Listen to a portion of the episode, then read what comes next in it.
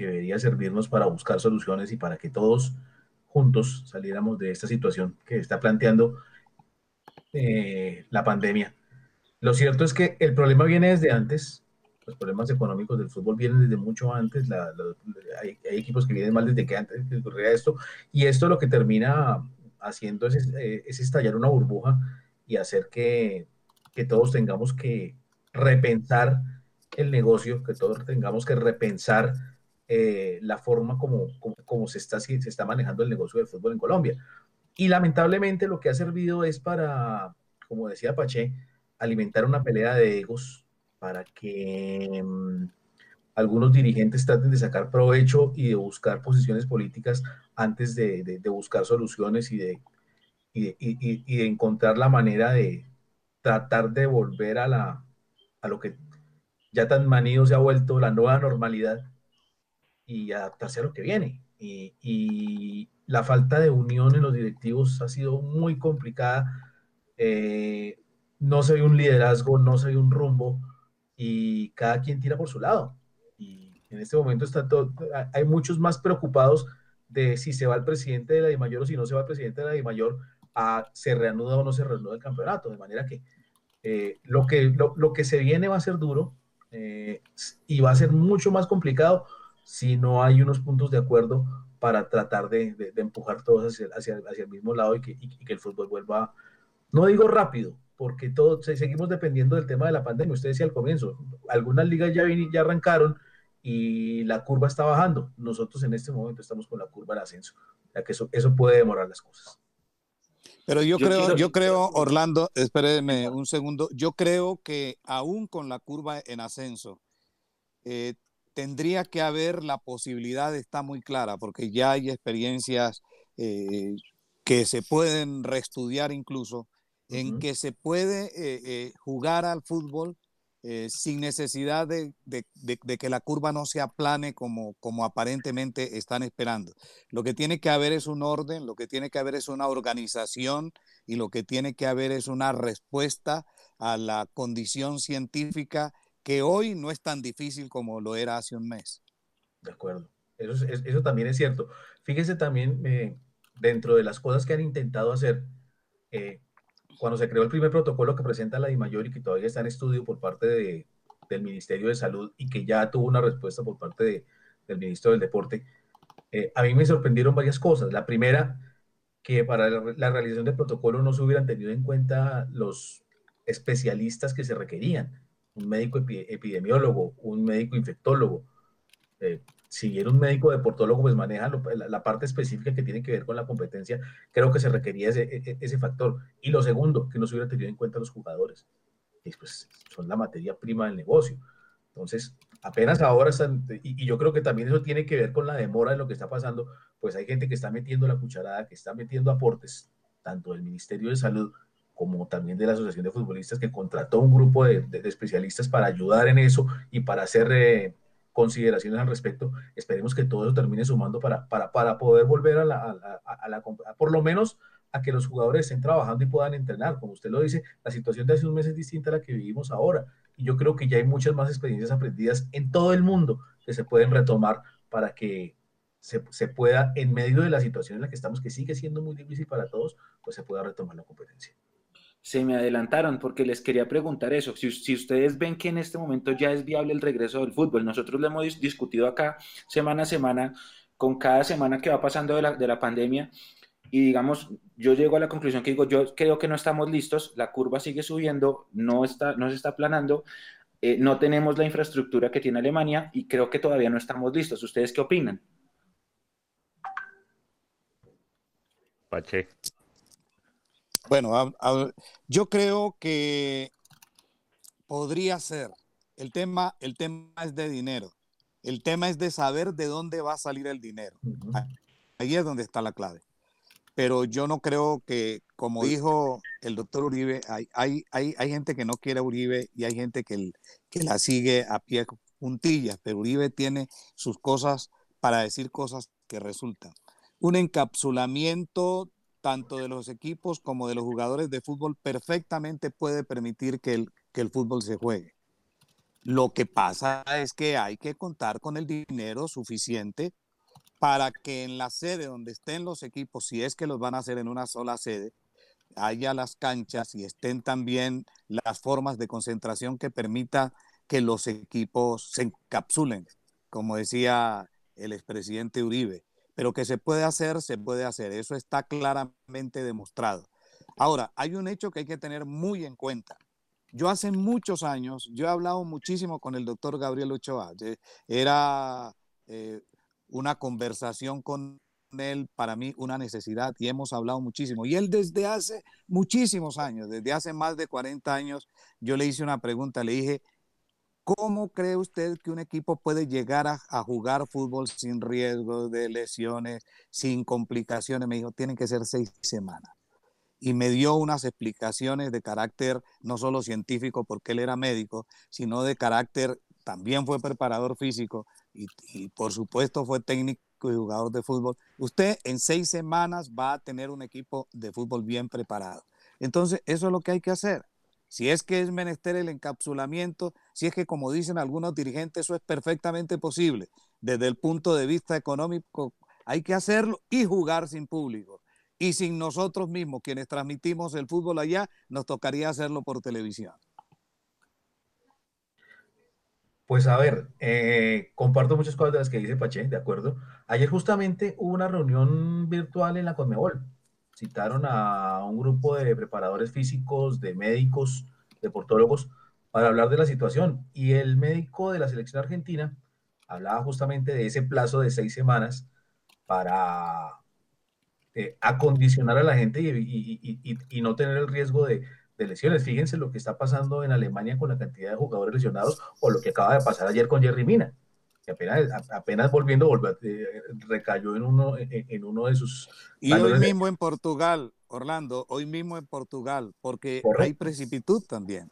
Claro, entonces, eh, que si hay posibilidad de volver, hay posibilidad de volver, pero respetemos los plazos y respetemos los plazos ni siquiera en el punto de los protocolos, porque yo creo que si se consigue la forma de financiación, pues el, el, tema de las pruebas se va a realizar y, pues, y, y se puede comenzar un, un encapsulamiento o, o, una forma de mantener a los jugadores en, en, un sitio específico para trabajarlos. Yo leí ayer, por ejemplo, mañana se, mañana se vota en la NBA el regreso de la temporada y la idea con la NBA es eh, jugar toda la temporada en Orlando y ya no con los 30 equipos, sino con 22, los equipos que ya no tienen posibilidad de clasificar pues esos equipos ya no competirían, reducen para lo que queda de temporada 22 equipos y ahí ya se, se alarga la temporada para, para, para, para completar lo que, lo, lo, que tiene que ver con este año. Pero existe la posibilidad, yo creo que mientras exista la voluntad, exista la financiación, porque esa yo creo que es la primera preocupación, de dónde se va a pagar las pruebas, quién va a hacer esas pruebas, porque eso tampoco está claro. Si, si se superan esos dos obstáculos, eh, mantener los plazos y respetar los plazos, tener seis semanas para que los jugadores se preparen y ya de, ahí, en ese, a partir de ese momento, pues podría comenzarse perfectamente a competir. En el tema de campeonato, que hoy empezó a rodar por ahí, las dos propuestas de sistema, se está hablando como, como fecha agosto. Yo creo que esa fecha de agosto respeta los plazos iniciales que, que, que se están planteando. Hoy, Hoy, precisamente, ya que José Orlando lo toca, se, divulgaron dos nuevas posibles opciones de campeonato que ya hablan de un solo campeonato. Eh, y dado que el 8 probablemente no vuelvan los equipos a, prácticas individuales, sino inclusive se habla ya del 22 de junio, pues porque se habla que en las dos reuniones de Di Mayor, pues no se adelantaba mucho del tema del famoso protocolo y ustedes pues de pronto nos podrán comentar más al respecto, pero si creen que aquí al, al 22 o a mitad de mes podamos llegar al, al, inicio de prácticas individuales y la implementación de los famosos protocolos, o como está hoy la Di Mayor, se puede dilatar más. Para mí hay dos, hay dos razones por las que sí, eh, entonces eh, hablemos de que se podría, porque, porque sí en caso de que se pongan de acuerdo y porque no en caso de que no se pongan de acuerdo. ¿Qué decide una cosa y la otra? En primera instancia, que, que dejen de lado los egos y que consigan la plata. Perfecto, de acuerdo. Bueno, eh, también están a la espera de, la, de, la, respuesta del Ministerio de Salud con respecto al protocolo. Ya hay unas recomendaciones que, que, que tienen que, que, incluir en él. Eh, hoy justamente publicamos una nota en el tiempo al respecto, están preocupados con el tema de las, del tipo de pruebas que se van a aplicar. Eh, las pruebas moleculares son las más efectivas, son las más costosas, pero son las que más se adaptan, pero tampoco tienen una vigencia muy larga. Es decir, ahí me pueden tomar la prueba PCR hoy y ya mañana me, pueden, me puedo infectar. O sea que eso, eso, eso necesitará un seguimiento. Y segundo, el tema de las pruebas rápidas. Eh, yo hablaba con una amiga mía de muchos años de infancia, que es una de las científicas más eh, reputadas del, del, país en el tema de infectología y de, y, y de epidemiología, eh, Gabriela Delgado, y ella me decía que esas pruebas no son efectivas, simplemente se pueden servir para un seguimiento a casos que ya se hayan comprobado, pero no como un diagnóstico inicial. Entonces, pues, la inversión va a tener que ser grande porque van a tener que apelar a las pruebas PCR para, para, para comenzar a, a, trabajar. Entonces, apenas exista... Hay un hecho, Orlando, sí, hay un hecho que hay que tener en cuenta. Nuestra disciplina de carácter social. Por eso el encapsulamiento es fundamental. Es fundamental. Y tiene que haber una muy buena participación de psicólogos, incluso de psiquiatras. Porque encapsularlos, meterlos dentro de una sola eh, eh, región, porque necesariamente vamos a tener que necesitar una región. Dicen que el eje cafetero, Infortunadamente, el tema del crecimiento de los resultados eh, positivos en, en, el valle no dejarían que fuera, en, en, en, el valle sería fácil, porque el valle es un departamento de ciudades, pero donde quiera que sea, tiene que haber un control absoluto de la sociabilidad de los jugadores de fútbol. Yo hablaba con jugadores de fútbol, la, la otra vez hablábamos con este chico Córdoba, y, en Alemania la gente tiene un sentido de responsabilidad muy diferente, porque yo se lo preguntaba, bueno, ¿cómo, cómo entiende usted o cómo podría entenderse que el comportamiento de Alemania fuera parecido al comportamiento de Colombia? Y él dice que no, que no es comparable. Entonces, por allí podría venir algo de dificultad, pero también es controlable. Lo único es que tienen que tener plata para también encapsularlos, porque claro. eso es un costo bien alto. Y Pache, no, yo creo que hay una, cosa, hay una cosa importante de lo que usted menciona, Pache, y es el tema de, de, de, de, la parte de la psiquis del jugador, ¿no? de la parte emocional del jugador, porque nosotros como ciudadanos del común, que hemos tenido la posibilidad ya sea de trabajar desde nuestras casas o de estar saliendo y entrando, eh, los jugadores vienen de estar exactamente en la misma situación como nosotros, trabajando de esta manera, y luego tendrían que salir nuevamente a su, a su nueva realidad de volver a jugar, pero de todas maneras seguir enclaustrados de alguna manera. Entonces, casi que es como una concentración permanente.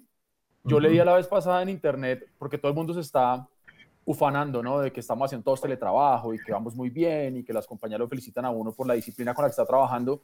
Y le leía yo a alguien por ahí que decía, tú no estás haciendo teletrabajo, tú estás trabajando desde tu casa mientras afuera hay una pandemia y hay un problema tremendo. ¿sí? Entonces no es, tanto, no, no, es no, es tan así, ¿me entiendes? O sea, no es que hayamos decidido todos decir, venga, sabe que demos un paso hacia una nueva forma de trabajar y ahora trabajemos todos, todos desde la casa porque queremos. No, es que nos tocó, ¿sí? Meternos a nuestra casa a trabajar.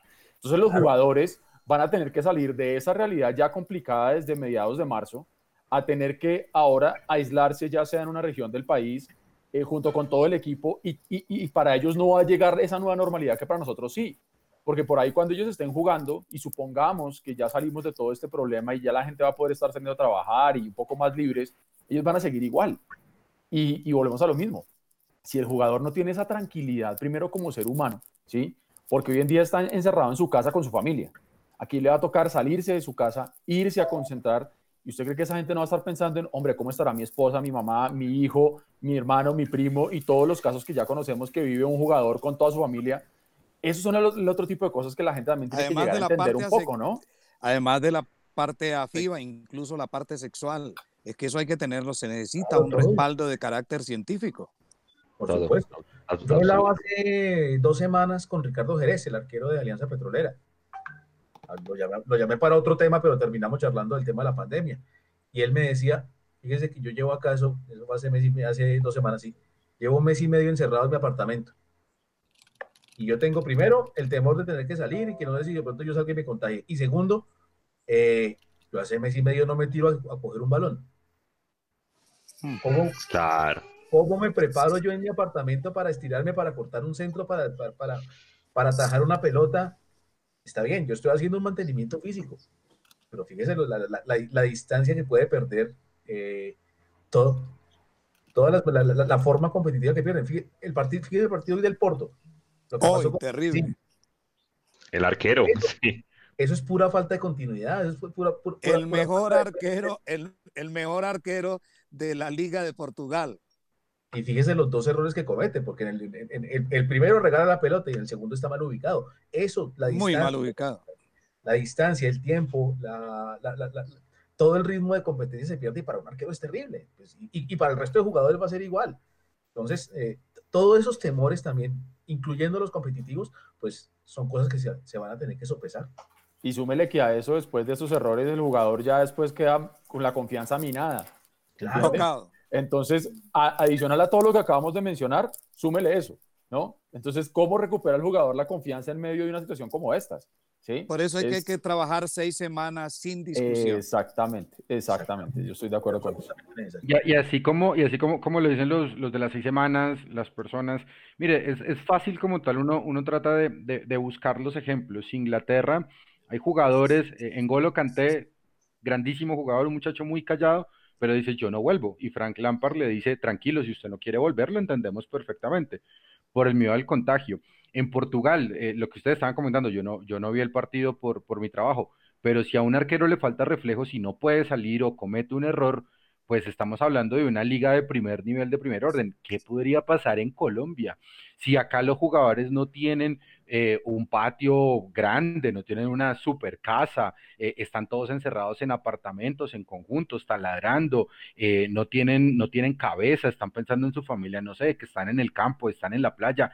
Es decir, un montón de factores adicionales y aquí nosotros en Bogotá, y digo nosotros, es decir, los que en teoría regentan el sistema de torneo. Y eso es algo muy importante. ¿Por qué? Porque hasta ahora en otras ligas empieza a jugar, pero acá en Colombia ni siquiera tenemos claro, porque según mis cuentas, han mostrado siete modelos de torneo diferentes. Y de esos seis o siete modelos de torneo diferentes, mi pregunta es la siguiente, ¿vamos a cambiar o van a cambiar el sistema del campeonato? Yo creo que esa es la gran pregunta y para eso se necesita asamblea general ordinaria. ¿Cómo la van a convocar? ¿Lo quieren hacer? ¿Están interesados? Porque también de una asamblea general ordinaria pueden tumbar a un presidente. Claro. ustedes tienen la palabra, por favor. Sí, el presidente de la DIMAYOR puede caerse, de la misma manera que se puede caer el presidente de la federación también. Por supuesto. Y fíjese que lo que usted habla de los sistemas de campeonato, eh, los primeros que hace, la semana, hace dos semanas más o menos, una semana, dos semanas, presentaron un sistema tratando de mantener los dos torneos e incluso tratando de mantener todas las fechas. Y el, campeonato iba a quedar tan atiborrado de jornadas que eso incluía un riesgo incluso para la integridad de los jugadores. Tenía que jugar cada 72 horas eh, cuando vienen de, de, dos, de mes y medio, dos meses, casi tres meses parados. Pues es, un riesgo, es, es, un riesgo para la salud. No tuvieron en cuenta en esos sistemas de campeonato que hay Copa Libertadores, que hay Copa Sudamericana, que es posible que en septiembre arranque la eliminatoria, porque todavía no lo sabemos. Es lo que está planeado inicialmente, pero pues toda la, situación en otros países es mucho más complicada que la nuestra, lo de Brasil, lo de Perú, lo de Chile. Entonces, en ese orden de ideas, ya eh, las dos propuestas que, que, que empezaron a rodar hoy son un poquitico más aterrizadas y ya reducen el número de partidos. Por lo menos ya, ya, ya, ya hay una conciencia de que no se va a poder jugar un campeonato competitivo y van, a, y tener que cambiar obligatoriamente, sí o sí, el sistema de campeonato, bien sea alargando el torneo que estamos jugando, bien sea la propuesta que están eh, planteando de dejar esas ocho, esas ocho fechas que ya se jugaron y, e irse a los grupos regionales, o bien sea arrancar de cero con otros grupos de 10, que fue la, la, otra propuesta que empezó a rodar hoy. Eh, yo creo que obligatoriamente se va a tener, por lo menos en este, en este semestre que queda, eh, cambiar el sistema de campeonato y tratar de adaptarlo a lo que viene, más allá de que nosotros sabemos, todos lo sabemos, que hay presiones de parte del canal que transmite de Win Sports para tener la cantidad que tenían planeado transmitir. que tenían que hacer los 412 partidos porque si no, entonces el patrocinador de la liga y todo el mundo se cogía a patadas. Yo, yo, yo, creo que este es un momento en el que todos tienen que ceder. Y tienen que entender que, que, estamos, estamos hablando de una situación extraordinaria. Esto no, esto no se lo inventó nadie. Esto no es que, que, paramos porque sí ni paramos porque no nos gustó. Simplemente nos tenemos que adaptar a una situación y yo creo que todos tenemos que, que poner de nuestra parte para encontrar una solución a eso.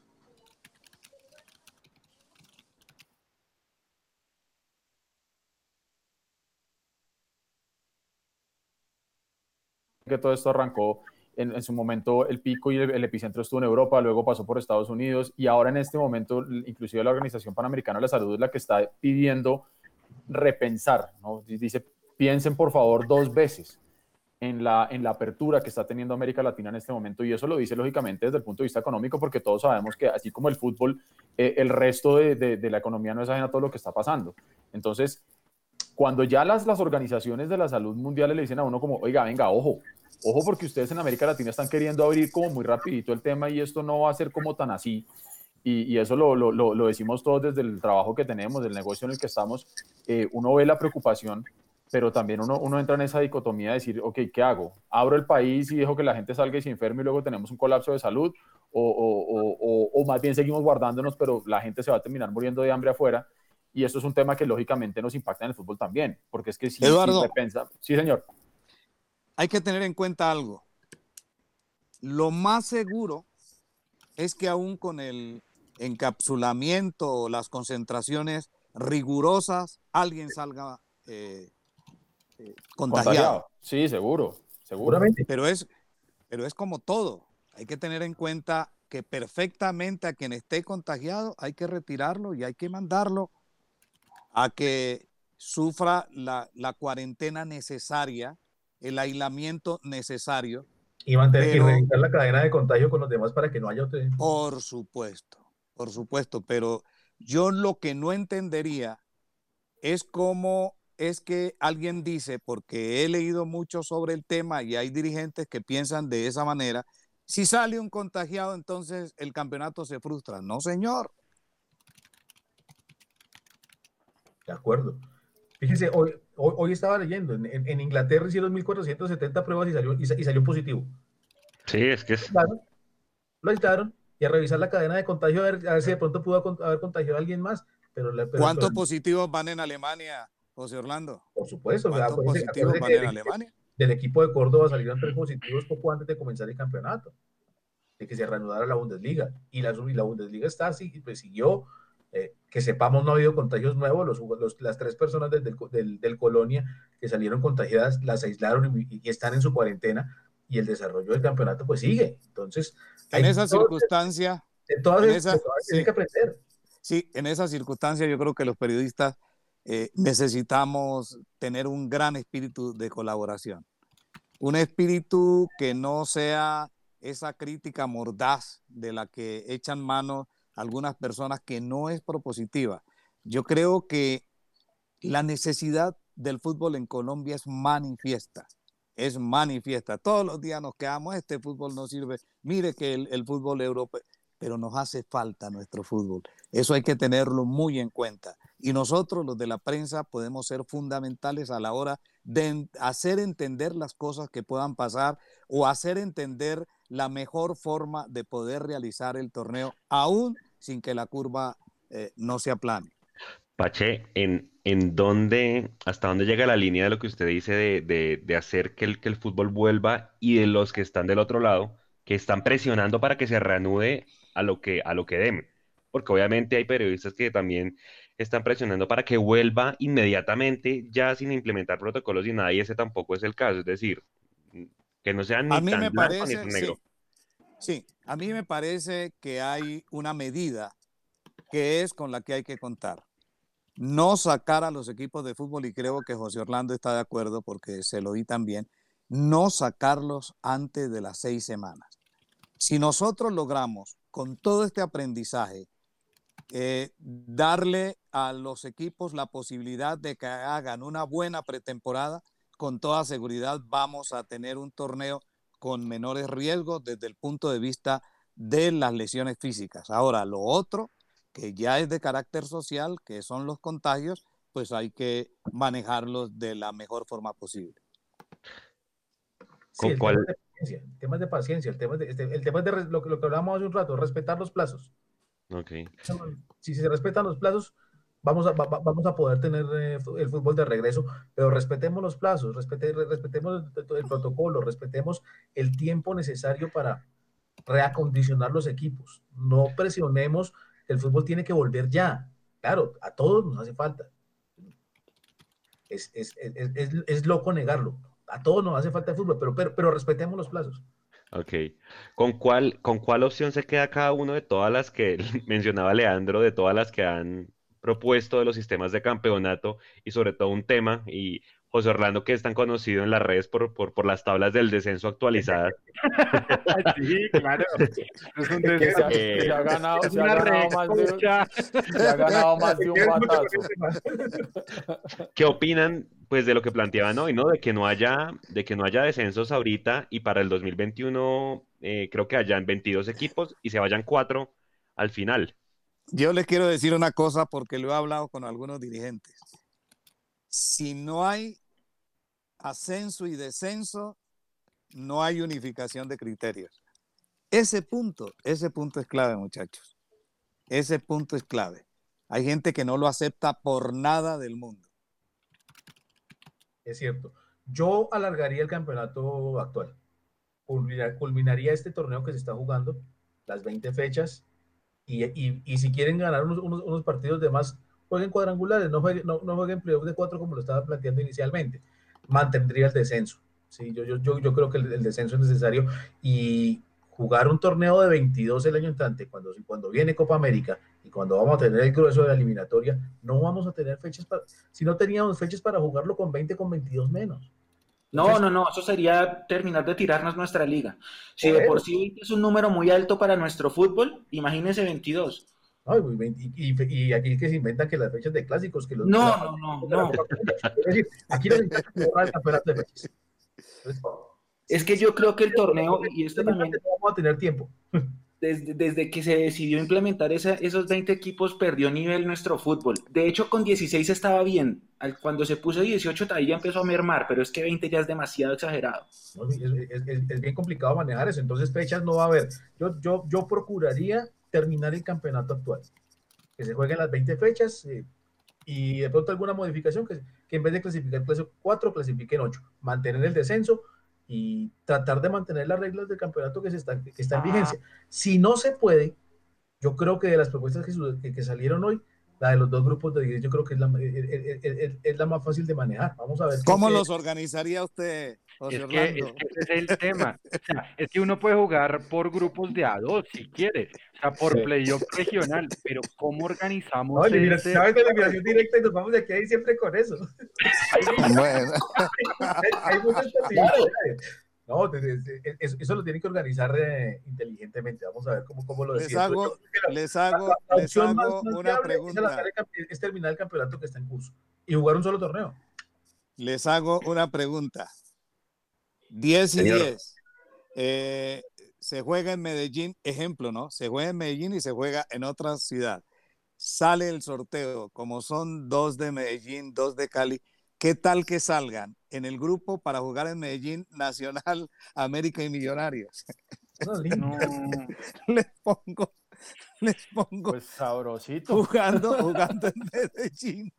Les pongo ese ejemplo que es perfectamente posible, si es por sorteo. Pasar, claro. Si no ahora eso, el sorteo abierto puede pasar, claro. Yo, creo que habría que... preestablecer, ¿no? Sí, no. Eso, lo tienen, eso, lo tienen, que manejar ese, ese, ese, sorteo tan abierto, tan, sí. puede traer problemas. Sí, no. Y, Muchos problemas. cualquier tipo de sorteo va a traer problemas. Yo, yo por lo menos, pues, pues antes como de, o sea, ya, ya tenemos como una idea mucho más clara, ya tenemos un, un panorama mejor, amplio. Yo, yo lo quiero decir, eh, José Orlando pues dice, no, sí, extrañamos el fútbol. Yo le digo, yo, o yo les digo, en estas condiciones, y lo hemos hablado con, con el Mecho que lo ha dicho en, los grupos de WhatsApp de nosotros, personalmente en este momento lo que menos extraño es el fútbol, porque lo que estamos viendo acá es una guerra de intereses, de egos, de demasiado dinero que muchos tienen, que otros no tienen, eh, que nosotros somos millonarios, pero el señor entonces de Orso Marzo se queja y así sucesivamente es una lucha de egos e, intereses. De pronto en esas condiciones no estaría bien. Segundo, tampoco porque podemos emigrar el fútbol a otra parte y ese encapsulamiento lo que podría generar es una tensión incluso innecesaria dentro de las personas que no vamos. Yo hago una pregunta, la, la, pregunta la hizo Acord esta semana. Venga, ¿y ustedes a nosotros los periodistas nos tienen incluidos o solamente los derechos para el canal licenciatario y las demás personas que vivimos y trabajamos del fútbol no podemos asistir a los a los eh, a los partidos o a la sede o lo que sea, la, la persona que lo quiera hacer. Y a mí me dicen, yo no voy. Y otra cosa, yo vuelvo otra vez a mi punto. ¿Habrá asamblea general ordinaria para decidir si hacemos torneo largo, torneo corto, seguimos como estamos o qué queremos hacer? Es que, es que tendría que haberla, ¿no? Por, por, estatuto. Por estatuto la tiene que haber para, cambiar. nosotros siete, nosotros siete estamos acá, esto es una reunión virtual, estamos los siete aquí hablando, enfrente cada uno de su computador, damos ideas, opinamos y de ahí digamos que nosotros siete sacamos dos posibles sistemas de campeonato, pero nosotros siete no vamos a decir, listo, juguémoslo así, eso tiene que ser citación a asamblea extraordinaria, señores presidentes, eh, eh, los invitamos cordialmente a asistir a la asamblea que se realizará, como le hizo Millonarios, virtual por Zoom, el día tal, del mes tal, del año 2020, y ahí, claro, se pone un orden del día, pero el orden del día puede cambiar y con lo que ustedes hablan de la lucha de egos, esa asamblea no elige un sistema de campeonato, sino termina un caos, pero tiene que hacerse. Necesariamente tiene que hacerse. Yo digo, el problema no es que se haga o no se haga. El problema es que se pongan de acuerdo en algo. Exacto. Porque, porque la pueden citar, la deben citar. Entonces, como usted dice, Mechu, se citan todos en su casa, pero, pero se dedican a, a, darse entre todos, no llegan a nada, o de pronto al momento de tener que votar, algunos se salen, no hubo quórum, lo que sea, porque somos un país así, y no solamente lo estamos viendo en el fútbol, sino pues los, grandes próceres de la patria. Entonces, eh, eh, ese es el gran problema para mí. Y yo creo que lo que decía Leandro va muy en línea también con lo que estaba mencionando Pache al principio. Acá el problema es que por la situación en la que estamos, ¿sí? perdió mucha legitimidad la dirigencia del fútbol colombiano al no afrontar esto como un vamos todos juntos independiente que tengamos nuestras diferencias. Las diferencias dejémoslas para después, ¿sí? O sea, después cuando salgamos de todo esto miramos a ver cómo zanjamos esas diferencias. Pero es que si en el mundo anterior, en el mundo normal, ¿sí? no habían podido ponerse de acuerdo en nada, pues ahora menos, porque ahora, entre comillas digo, hay hambre. Entonces usted sabe que ahora, pues con mayor razón van a querer tirar para su lado para tratar de salvar su negocio. En ese, en ese sentido, Eduardo, la pregunta sería, ¿qué es lo que haría que los dirigentes, los 36 dirigentes o los 36 presidentes o los 36 equipos se pongan de acuerdo. A mí me parece que ahí es donde hay que dirigir la lámpara, ahí hay que dirigir la, observación.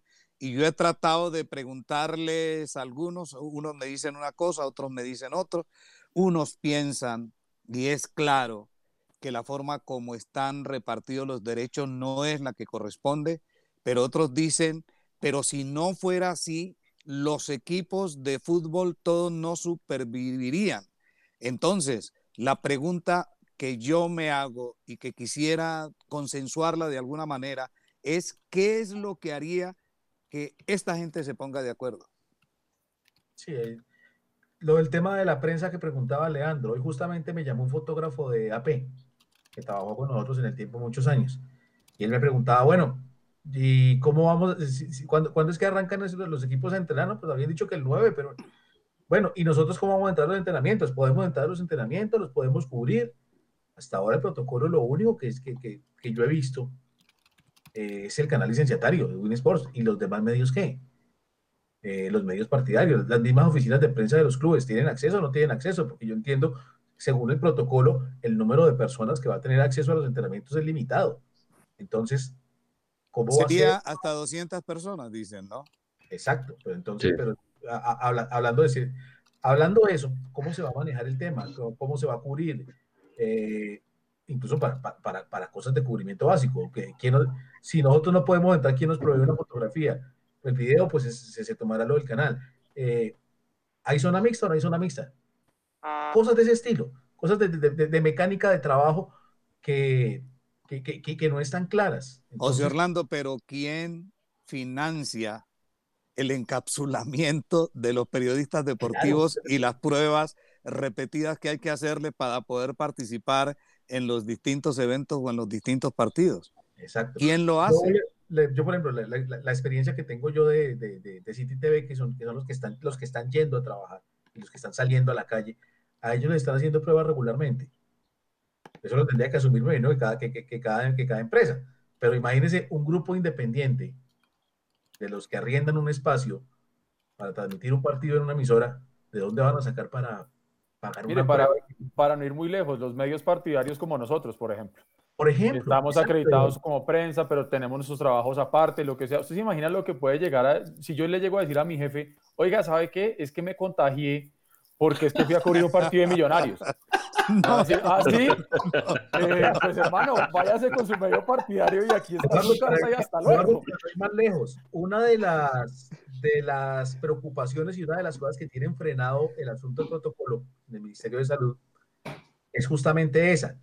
¿Qué pasa si un jugador se contagia? ¿Cómo se toma eso? ¿Quién lo cubre? Lo que están planteando en el protocolo, lo que quiere plantear el Ministerio de Salud, es que eso es una enfermedad laboral y lo claro. el tratamiento lo tendrían que cubrir la RL. La RL, sí. Esa es una de las trabas que tiene en este momento el tema del protocolo. Y eso, y eso es una de las cosas que están tratando de, sacar adelante para poder dar una respuesta y, dar luz verde al, inicio de los entrenamientos. Ese es uno de los temas más complicados, el de cómo asumir un contagio y si, y, si se puede aceptar como enfermedad laboral, qué es lo que están planteando para, para, poder seguir adelante.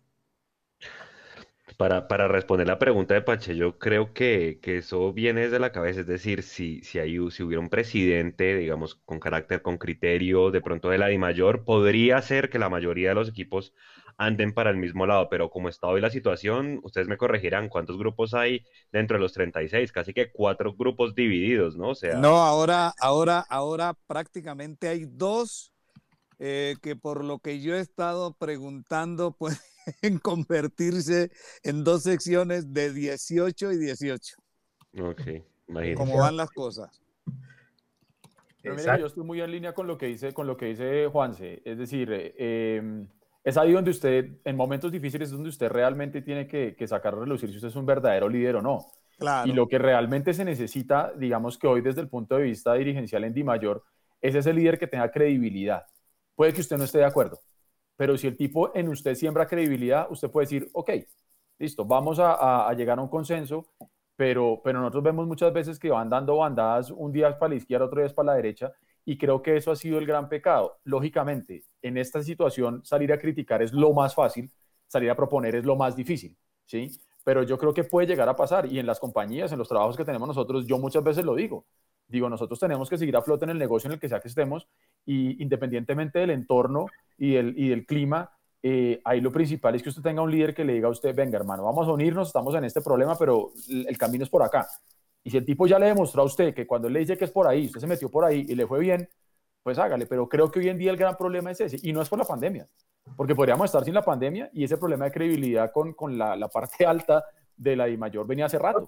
El de Vélez viene desde antes, Eduardo. Exactamente, exactamente. Y el tema, viene del tema del contrato de la televisión, de la televisión internacional, que fue el que, le, que le acabó la credibilidad. Exactamente. Esos son los pasos en falso que no le han permitido que hoy en día el hombre diga que el cielo es azul y, la gente no le va a creer. ¿sí? Alguien, alguien del fútbol me decía, mire, si el presidente de la DIMAYOR se equivocara como todo el mundo se equivoca y no persistiera en tratar de creernos a los demás más pendejos, y uso las palabras bien claras, yo creo que sería diferente. Pero es que además no es solo eso, sino que es la arrogancia, su aptitud es muy especial. Y eso ha hecho que realmente esta división se pronuncie hasta el hecho de haber llegado hasta donde ha llegado. Entonces yo creo que toca eh, que alguien lo aconseje, y que se vayan poniendo de acuerdo, así sea de a dos en dos, para poder lograr un consenso que no debería ser muy difícil. Postergar el fútbol por cualquier razón, eh, sin, es decir, mucho más allá de los plazos que ya entendemos cuáles son, también sería matar e, este deporte. De acuerdo. Vengan, no los podemos dejar ir, obviamente, sin preguntarles de millonarios. Una, vamos a hacer una rondita y de preguntas cada uno para ustedes del club. Y pues arranco por lo más reciente y es, pues el domingo para nadie es un secreto y, Orlando que hizo el seguimiento de redes con el tiempo y demás, pues mucha gente joven pues se enamoró, le gustó mucho la, la selección del 90, donde estuvo un jugador pues que marcó una diferencia muy grande, no solo en Bogotá, sino en, en todo el país, como fue la Gambeta Estrada, a quien tuvimos hace, hace ocho días aquí en este programa. Y me voy eh, a, otro jugador que también es de, del lugar de donde es la Gambeta, de donde es Pache, un, lugar de donde pues está muy golpeado ahorita por el tema de la pandemia también, que es, que es Tumaco, y hablo de, de Willington Ortiz. Y creo que Orlando escribía en alguna columna suya del tiempo que si Willington Ortiz nació en la época equivocada del fútbol colombiano porque hubiera podido ser fácilmente el mejor jugador de la historia, o lo fue, pero de pronto no tuvo o la o la, exacto, la, la, la compañía de jugadores necesaria para, para, para, mostrarse mucho más. Ahí les quería preguntar a cada uno de eso. ¿Estuvo en la época equivocada Willington? Seguro, seguro. Si Willington Ortiz eh, con esas condiciones. Ahora, lo que hay que tener en cuenta es, porque yo no sé el raciocinio de alguna de las personas que hacen comparaciones, ¿por qué dejan a la gente en, el, en la época en que lo ven jugar. Es decir, hay gente que dice, oiga, si Pelé jugara ahora, hombre, si Pelé jugara ahora, con las condiciones que tiene Pelé, con la preparación de hoy, con el, adelanto de carácter táctico, de preparación, la ciencia médica, pues sería Pelé y sería un jugador también excepcional, un, un jugador eh, con la perfección de un futbolista, toda la superficie de contacto, derecha, izquierda, gambeteador, media distancia, gran cabeceador, pues lógicamente que tendría que ser figura. Eso es lo que pasa con Willington. Si Willington estuviera hoy, sería un jugador que valdría toda la plata del mundo. Para mí valdría tanto como vale Messi. Absolutamente de acuerdo, Pele. Eh, Willington Ortiz yo nunca vi un jugador, primero, tan valiente como Willington, porque las patadas que soportó Willington. Más que la gambeta. Más que mucho más, mucho más porque. Es que no lo vi. Hay una, hay una, historia con Willington Ortiz en el, año, en el año 79. Un partido en Bogotá contra el Cúcuta Deportivo le pega el gringo Palacios y le daña un tobillo. Una lesión que daba para 3, 4 meses. En 28 días estaba jugando y estaba jugando Copa Libertadores. No, yo quiero, yo quiero contar esa historia porque usted de repente no la tiene clara y yo sí la tengo muy clara, José Orlando. Escúcheme que la cuente como el gringo Palacios le hizo una lesión a Willington Ortiz en la parte superior del músculo de la pierna derecha de 32 puntos. 32 puntos. Usted eso, eso, eso, era una lesión o un intento de asesinato, hola? Más o menos. Más o menos. Willington Ortiz, en esos días llegó Maradona a Colombia. Yo transmitía para Todelar en Cali. Por la amistad, por la hermandad que tenemos con Willington, yo le dije, oiga, ¿por qué no se viene acá? Y comentamos el partido que la América va a jugar eh, con Argentinos Junior viniendo Maradona. Y, venga, y, está acá. Yo le consigo una platica con los de Todelar, le conseguimos una platica, recuerdo incluso la cantidad, 5 mil pesos, pero que en esa época era platica entonces, ya estando en Cali, le dije, paisano, ¿por qué no hacemos una cosa? Aquí estamos en Cali, estamos a media hora de Tumaco en avión, ¿por qué no nos vamos para Tumaco? Dije, paisano, pero usted sabe lo complicado que yo estoy con esta lesión. Le dije, usted es tumaqueña. Vamos a Tumaco. Y nos fuimos para Tumaco. Pero porque yo sabía psicológicamente lo que podía significar para Wellington eso. Y empezó a echarse arena caliente en la lesión. No había cumplido, oígame bien, que no había cumplido eh, la incapacidad que luego venía el reacondicionamiento. Es decir, que Willington estaba más o menos a tres meses de poder volver a jugar al, fútbol. Qué buena historia, no la conocía. Sí, viene a Bogotá, viene a Bogotá después de haber estado en Tumaco, echándose arena de playa caliente en la lesión. Y Rubén Horacio Carra, ¿se acuerdan de Rubén Horacio Carra? Sí, señor. que eres empresario. Le hizo una jugada que es una jugada muy especial. Venía Willington y le tiró un balón. Y Willington recibió el, el balón con la pierna derecha, con la pierna que estaba lesionada. Entonces empezó a hacer la bulla, el escándalo. Carra, este puede jugar, este puede jugar, este puede jugar, este puede jugar. Y lo hicieron jugar. Mm. Antes de que terminara de cumplir la, incapacidad y antes de que pudiera hacer el reacondicionamiento. Y fue figura esa noche. Ese partido quedó 3 a 3. Así fue. Entonces, un jugador, primero, tan valiente. Segundo, un jugador con la capacidad de, ocupar cualquiera de las posiciones de ataque, porque jugaba, jugaba de puntero derecho, que fue su, su posición inicial. Podía jugar de nueve, pero además era ese era otro, ahora que, que, que, que, hablamos de tanto del falso 9 con el tema de Messi y Guardiola en su momento, ese era otro que podía jugar de falso 9. Willington tenía la capacidad para jugar de 10, es decir, jugaba en cualquier posición del ataque y lo hacía maravillosamente. hoy no habría con qué pagarlo realmente. Es un jugador eh, de, yo no, un jugador excepcional.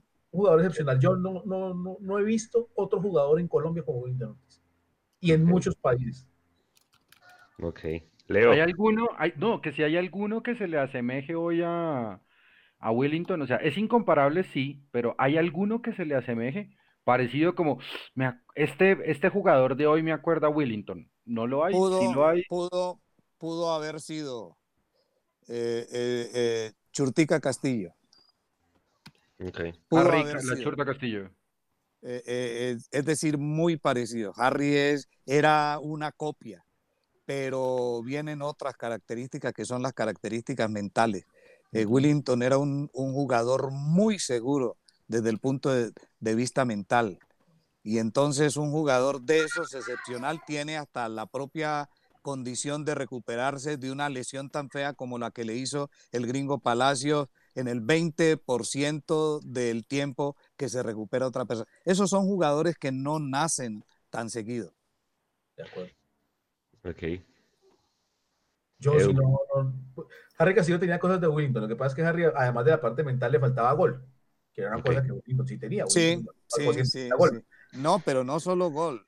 No hay, dicen los que saben, lástima grande que no estaba José Orlando Asensio en, en esa época, que es tan gomoso de las estadísticas. No hay, dicen, en la historia del fútbol sudamericano un hombre que haya vuelto goleador a todo el que jugó por la mitad. Claro, y no solo por la mitad. El Ringo convertí alguna vez conversando con él. El Ringo era puntero izquierdo. Él hacía diagonales y llegaba a rematar. Él decía, tú a mí me sacaste goleador de un campeonato, le decía una vez a Will, jugando de puntero izquierdo converti. Entonces, sería el mayor asistidor del fútbol sudamericano. Lamentablemente en esa época no existía el tema de las, o no se llevaba la cuenta de las asistencias, pero la, cantidad de delanteros que sacó goleadores Willington, y hagamos la lista. Apolinar Paniagua, eh, Maglioni, eh, Converti, Irigoyen. Irigoyen. En el Cali tuvo a Nadal, el Tigre Benítez. En el América tuvo a La Rosa, tuvo a Gareca. Es decir, pues, una locura lo, que hacía Willington Ortiz. El goleador salía del equipo donde jugaba Willington. Por supuesto. La mejor, la mejor combinación que tuvo Willington fue con Bran y con, con Morón? ¿O tuvo alguna mejor en, otros equipos? Yo creo que, que siempre tuvo muy buenos compañeros. Tuvo también esa suerte, tuvo muy buenos compañeros. Lo que pasa es que esa explosión del boom eh, fue tan significativo pues que se quedó en el imaginario pero si usted analiza los compañeros que tuvo en el Cali, los compañeros que tuvo en el América, siempre estuvo muy bien acompañado. lo, supieron rodear siempre. Sí. Eh, eh, lo del América, él jugando, jugando el retrasado y con Bataglia, Gareca y Cabañas adelante era, era, otra, Sí, sí. Sí, claro. Leo, no, pues, pues bueno, no, no sé, lo que pasa es que yo me corté un ratico porque acá le dio por fallar a, a mi internet, entonces no sé en qué familia Estamos en millonarios.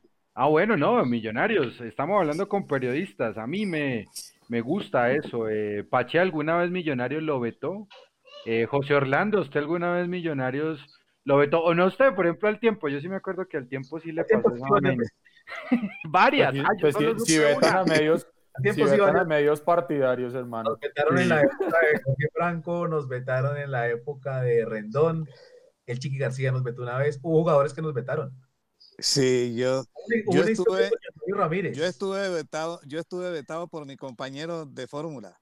¿Por quién? ¿Por, por Chalo? Por, Carlos Antonio Vélez. Ah, ah claro. Es que, es que lo que pasa es que ustedes no, no conocen esa historia, ¿no? ¿Cuál fue? ¿Cuál fue? La historia del Chiqui García como técnico de Millonarios. y Carlos, bueno, el Chiqui llegó en qué año, José Orlando, ayúdeme. El Él llega el 86. 87. 87, comienza el 87. Y estuvo 87, 88, 89, el, el, campeonato que no se terminó. Y 90. En el que yo estoy seguro que ese año Millonarios hubiera sido campeón porque ese año, más que en los dos años anteriores, ese equipo era mejor y en el 90, ¿no es cierto? Entonces, sí, entonces el Chiqui no hablaba con nosotros, que estábamos en un grupo eh, que se llamaba La Guerrilla Deportiva en el grupo radial colombiano de esa época, antes de irnos a, a RCN en el año 89. Entonces estuvo este servidor vetado por millonarios sin ser enemigo del Chiqui durante tres o cuatro años. A nosotros el que nos vetó una vez fue John Mario Ramírez. ¿Y qué pasó? Resulta que eso fue antes de que yo llegara a Deportes. Pero me alcanzó a tocar el veto de John Mario, a quien le mando un abrazo si nos está viendo. Que hoy somos muy, Resulta que eh, el que cubría fútbol en esa época en el tiempo se llamaba Carlos Eduardo González. El mundo del deporte lo conoce como ñoño. El ñoño, el gordo. El gordo. Entonces un día John Mario lo expulsan en un partido contra América y él titula en el tiempo, yo justo por esos días llego yo, llego yo a deportes porque lo echan a él y me, terminan pasando a mí para deportes. Titula el gordo John Mario el irresponsable. A raíz de ese título, yo, eh, John Mario le dejó hablar al tiempo mucho, buena, buena parte, más de un año. Un día fuimos al entrenamiento no entiendo por qué fuimos ese día dos, porque generalmente iba uno solo. Fuimos al entrenamiento Gabriel Meluc y yo. Y todavía éramos, eh, todavía éramos, redactores los dos. Todavía iban y se ensuciaban. Pero en esa época no éramos editor y subeditor, sino que los dos éramos redactores. No me acuerdo por qué, creo que era periodo un clásico, tal vez. Ah. Y cuando John Mario vio a Meluc, dijo, no, no le hablo, a ustedes no les hablo, ustedes me trataron mal, tal, tal, tal, tal, y de pronto vino una discusión y casi se van a los golpes. A, a John Mario, a John Mario lo agarra del cuello y lo mete al camerino allá en la finca eh, Javier Martínez. Ah. Y a mí lo agarró contra el fotógrafo y yo. ¿Eso en qué año fue, José Orlando? Eso fue en el 98. Era el equipo de Maturana. Antes de que llegara Pinto. Antecitos. Pinto, porque cuando llega Pinto se va a Mario, Mario se va al Medellín. Se va para el Medellín y nos canta un gol. Uy, pues madre, es que me acordé. Y con Santa Fe también lo cantó. Con el Medellín nos lo canta como si fuera el título del Mundial. Correcto, me acuerdo de ese partido. Esas, esas cosas que no deben hacerse, ¿no? Sobre todo un hombre como John Mario que ama a millonarios eh, con todas las tripas. ¿Sabe cuál circunstancia de esas? Me acuerdo yo mucho cuando se fue el pájaro Juárez el pájaro se va al Deportivo Cali y el primer partido del pájaro contra el Cali, con el Cali jugando contra Millonarios, fue en el Campín. Ese día ganó 1-0 a, eh, el Cali a Millonarios. Ese día echaron a Moisés Pachón. Y el pájaro celebra el, gol con un corte de manga. Va a la tribuna y, hace el corte de manga. Me acuerdo, me acuerdo mucho de eso. Eso fue en el, en el 92. Pero a quién le habrá hecho el corte de manga, ¿no? Sí. Mirando occidental, me imagino que fue el directivo. Seguramente. Seguramente. Orlando, una pregunta, aprovechando, aprovechando de historias de vetos y traiciones, como dice la canción adaptada. ¿Se acuerda, usted se acuerda en el año 2013 que eh, Gabriel Meluc publicó en el tiempo que el camerino de Millonarios estaba roto. En esa época el equipo iba décimo, el técnico era Hernán Torres. Y, se acuerda que, bueno, había una nota algo así de que, de, que, de que un jugador le había dicho que los caballos se le pararon al técnico y que no sé qué. Y esa nota él la publica en el tiempo. Entonces hay un partido que Millonarios va a jugar a Armenia, que queda 0-0. Y nosotros estábamos allá en Armenia. Entonces terminó el partido, fuimos al, al, al, postpartido, a la rueda de prensa y esas cosas, no sé qué. Y después se filtra en la, en la cuenta de Meluk que ese día en Armenia se había podrido todo mucho, que, que la interna más rota de todos los tiempos, pero nosotros que estábamos allá no, nos, no vimos nada de eso. El camerino ni se escucharon gritos, no se escucharon golpes, nada, estaba todo normal. Pero, es, pero ahí mismo, o sea, terminó el 0-0 y eh, Meluk lo mandó. De hecho, Meluk me bloqueó a raíz de eso, porque yo le, dije, yo no tengo, yo, le, respondí, yo no tengo, o sea, estoy acá en Armenia y Hugo Molano, nuestro fotógrafo, estaba también con nosotros. Es más, mi exnovia estaba en muletas, me acuerdo perfecto ese partido. Y le digo, pero es que aquí no pasó nada. O sea, nosotros vimos que dio la rueda de prensa Hernán, eh, sale, sale, el, sale el plantel al bus normal, pues cabizbajos, pues porque no ganábamos y Hernán Torres estaba preocupado porque decía que nunca había sido décimo, pero no pasó nada. Yo no vi que pasara nada. ¿Usted sabe bien la interna de ese, de ese supuesto camerino roto de ese 2013? No la tengo muy clara, la verdad, porque las fuentes de Meluc son distintas a las mías, entonces no sé cuál, cuál, cuál, habrá sido la persona que le contó en ese momento. Pero Meluc normalmente tiene buenas fuentes adentro. Okay no, no, recuerdo exactamente las circunstancias. Sí, sí, sí él, él, sí tenía una, una gente más cercana en, en, el equipo que era la que, la, la, que le contaba en ese momento. Pero pues no, no conozco la fuente de, de, de, de ese entonces. Eduardo.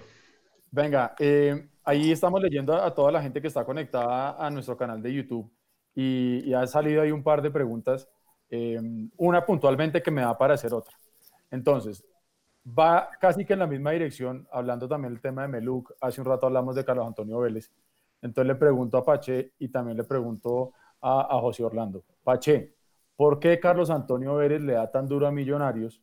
José Orlando, ¿por qué Meluc le da tan duro a Millonarios?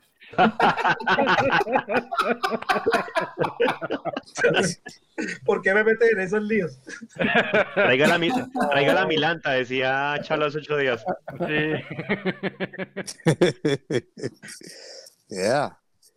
¿Quién responde primero? Responda usted, José Orlando.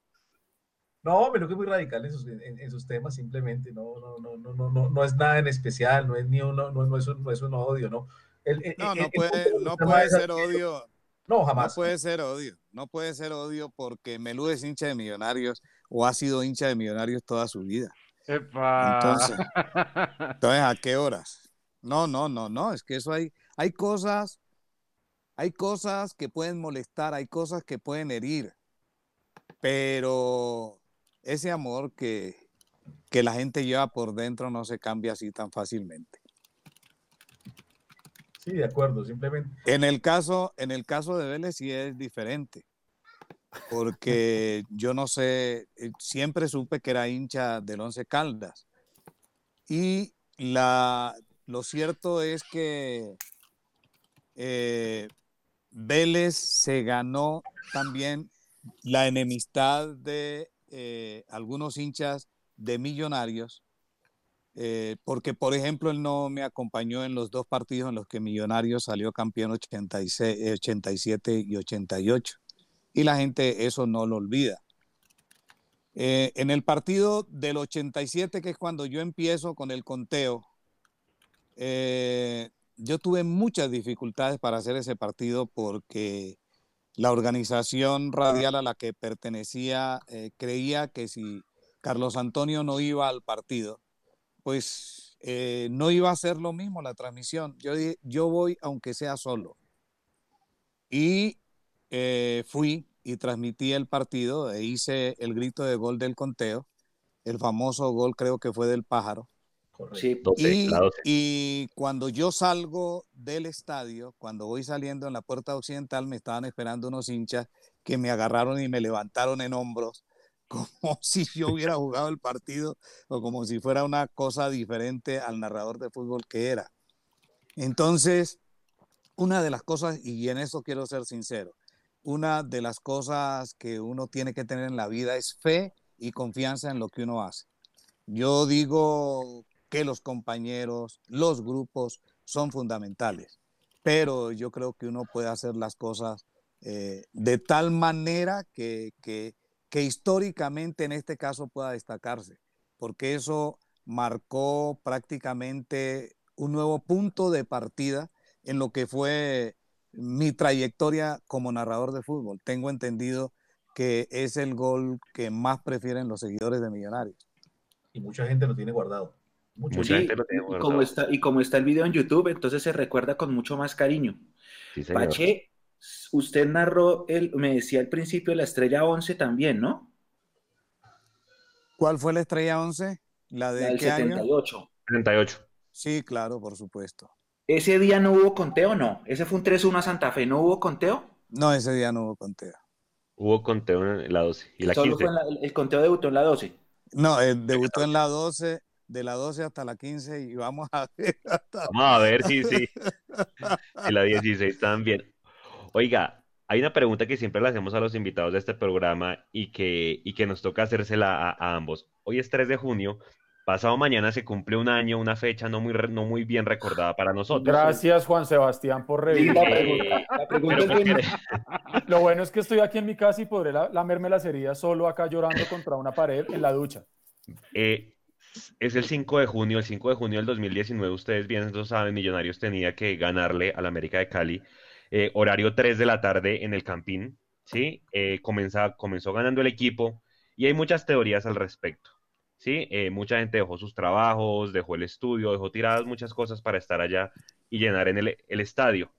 Les queremos preguntar tanto a José Orlando como a Pache, ¿qué creen que pasó ese día? Hay gente que dice que, el equipo venía desgastado de venir a jugar, de, de, jugar en Santa Marta, que se le pararon a Pinto, que Pinto reventó el equipo, que como no había jugadores de experiencia, se asustaron con el estadio y con la presión. Es decir, hay un sinnúmero de teorías. La pregunta es para ustedes, ¿qué creen que pasó ese día? José Orlando. Pues a ver, yo creo que es un poco de todo, pero yo creo que lo que más terminó pesando fue la presión y el cansancio. Yo creo que el equipo sí venía reventado, pero no desde el punto de vista anímico, sino, sino físico. Yo creo que venían cansados. Yo creo que venían cansados. Lo, del tema de Santa Marta pesó y yo creo que la, la, presión del estadio les terminó pesando. Ya después pues, eh, se, se, hablaron muchas cosas de, de, de, la relación con Pinto y la salida de Marrugo y que esa salida de Marrugo terminó cambiando la forma de jugar y después la relación con algunos jugadores, lo que pasó en su momento con, Felipe Jaramillo. Pero yo creo que específicamente en ese partido eh, lo que terminó pesando fue la presión y el cansancio. O sea, el síndrome de la cancha llena. Podría ser. Yo tengo una forma de hacer periodismo porque yo por sobre todo soy reportero.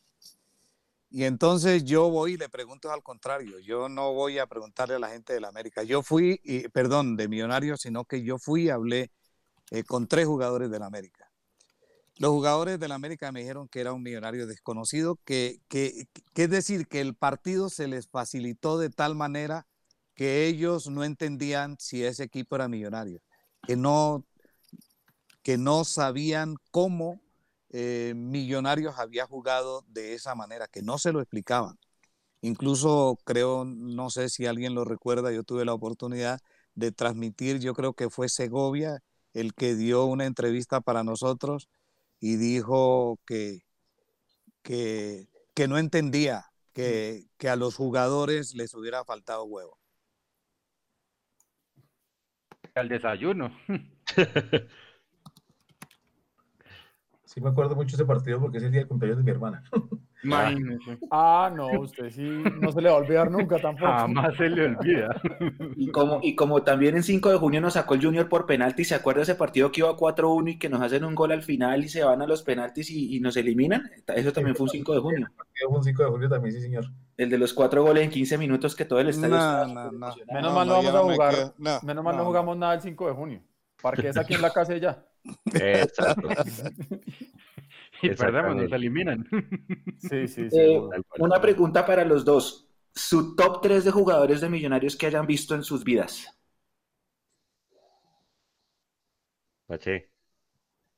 Yo no me presto mucho para eso porque yo he visto en Millonarios tantos jugadores buenos de tanta calidad. Y a veces uno es injusto.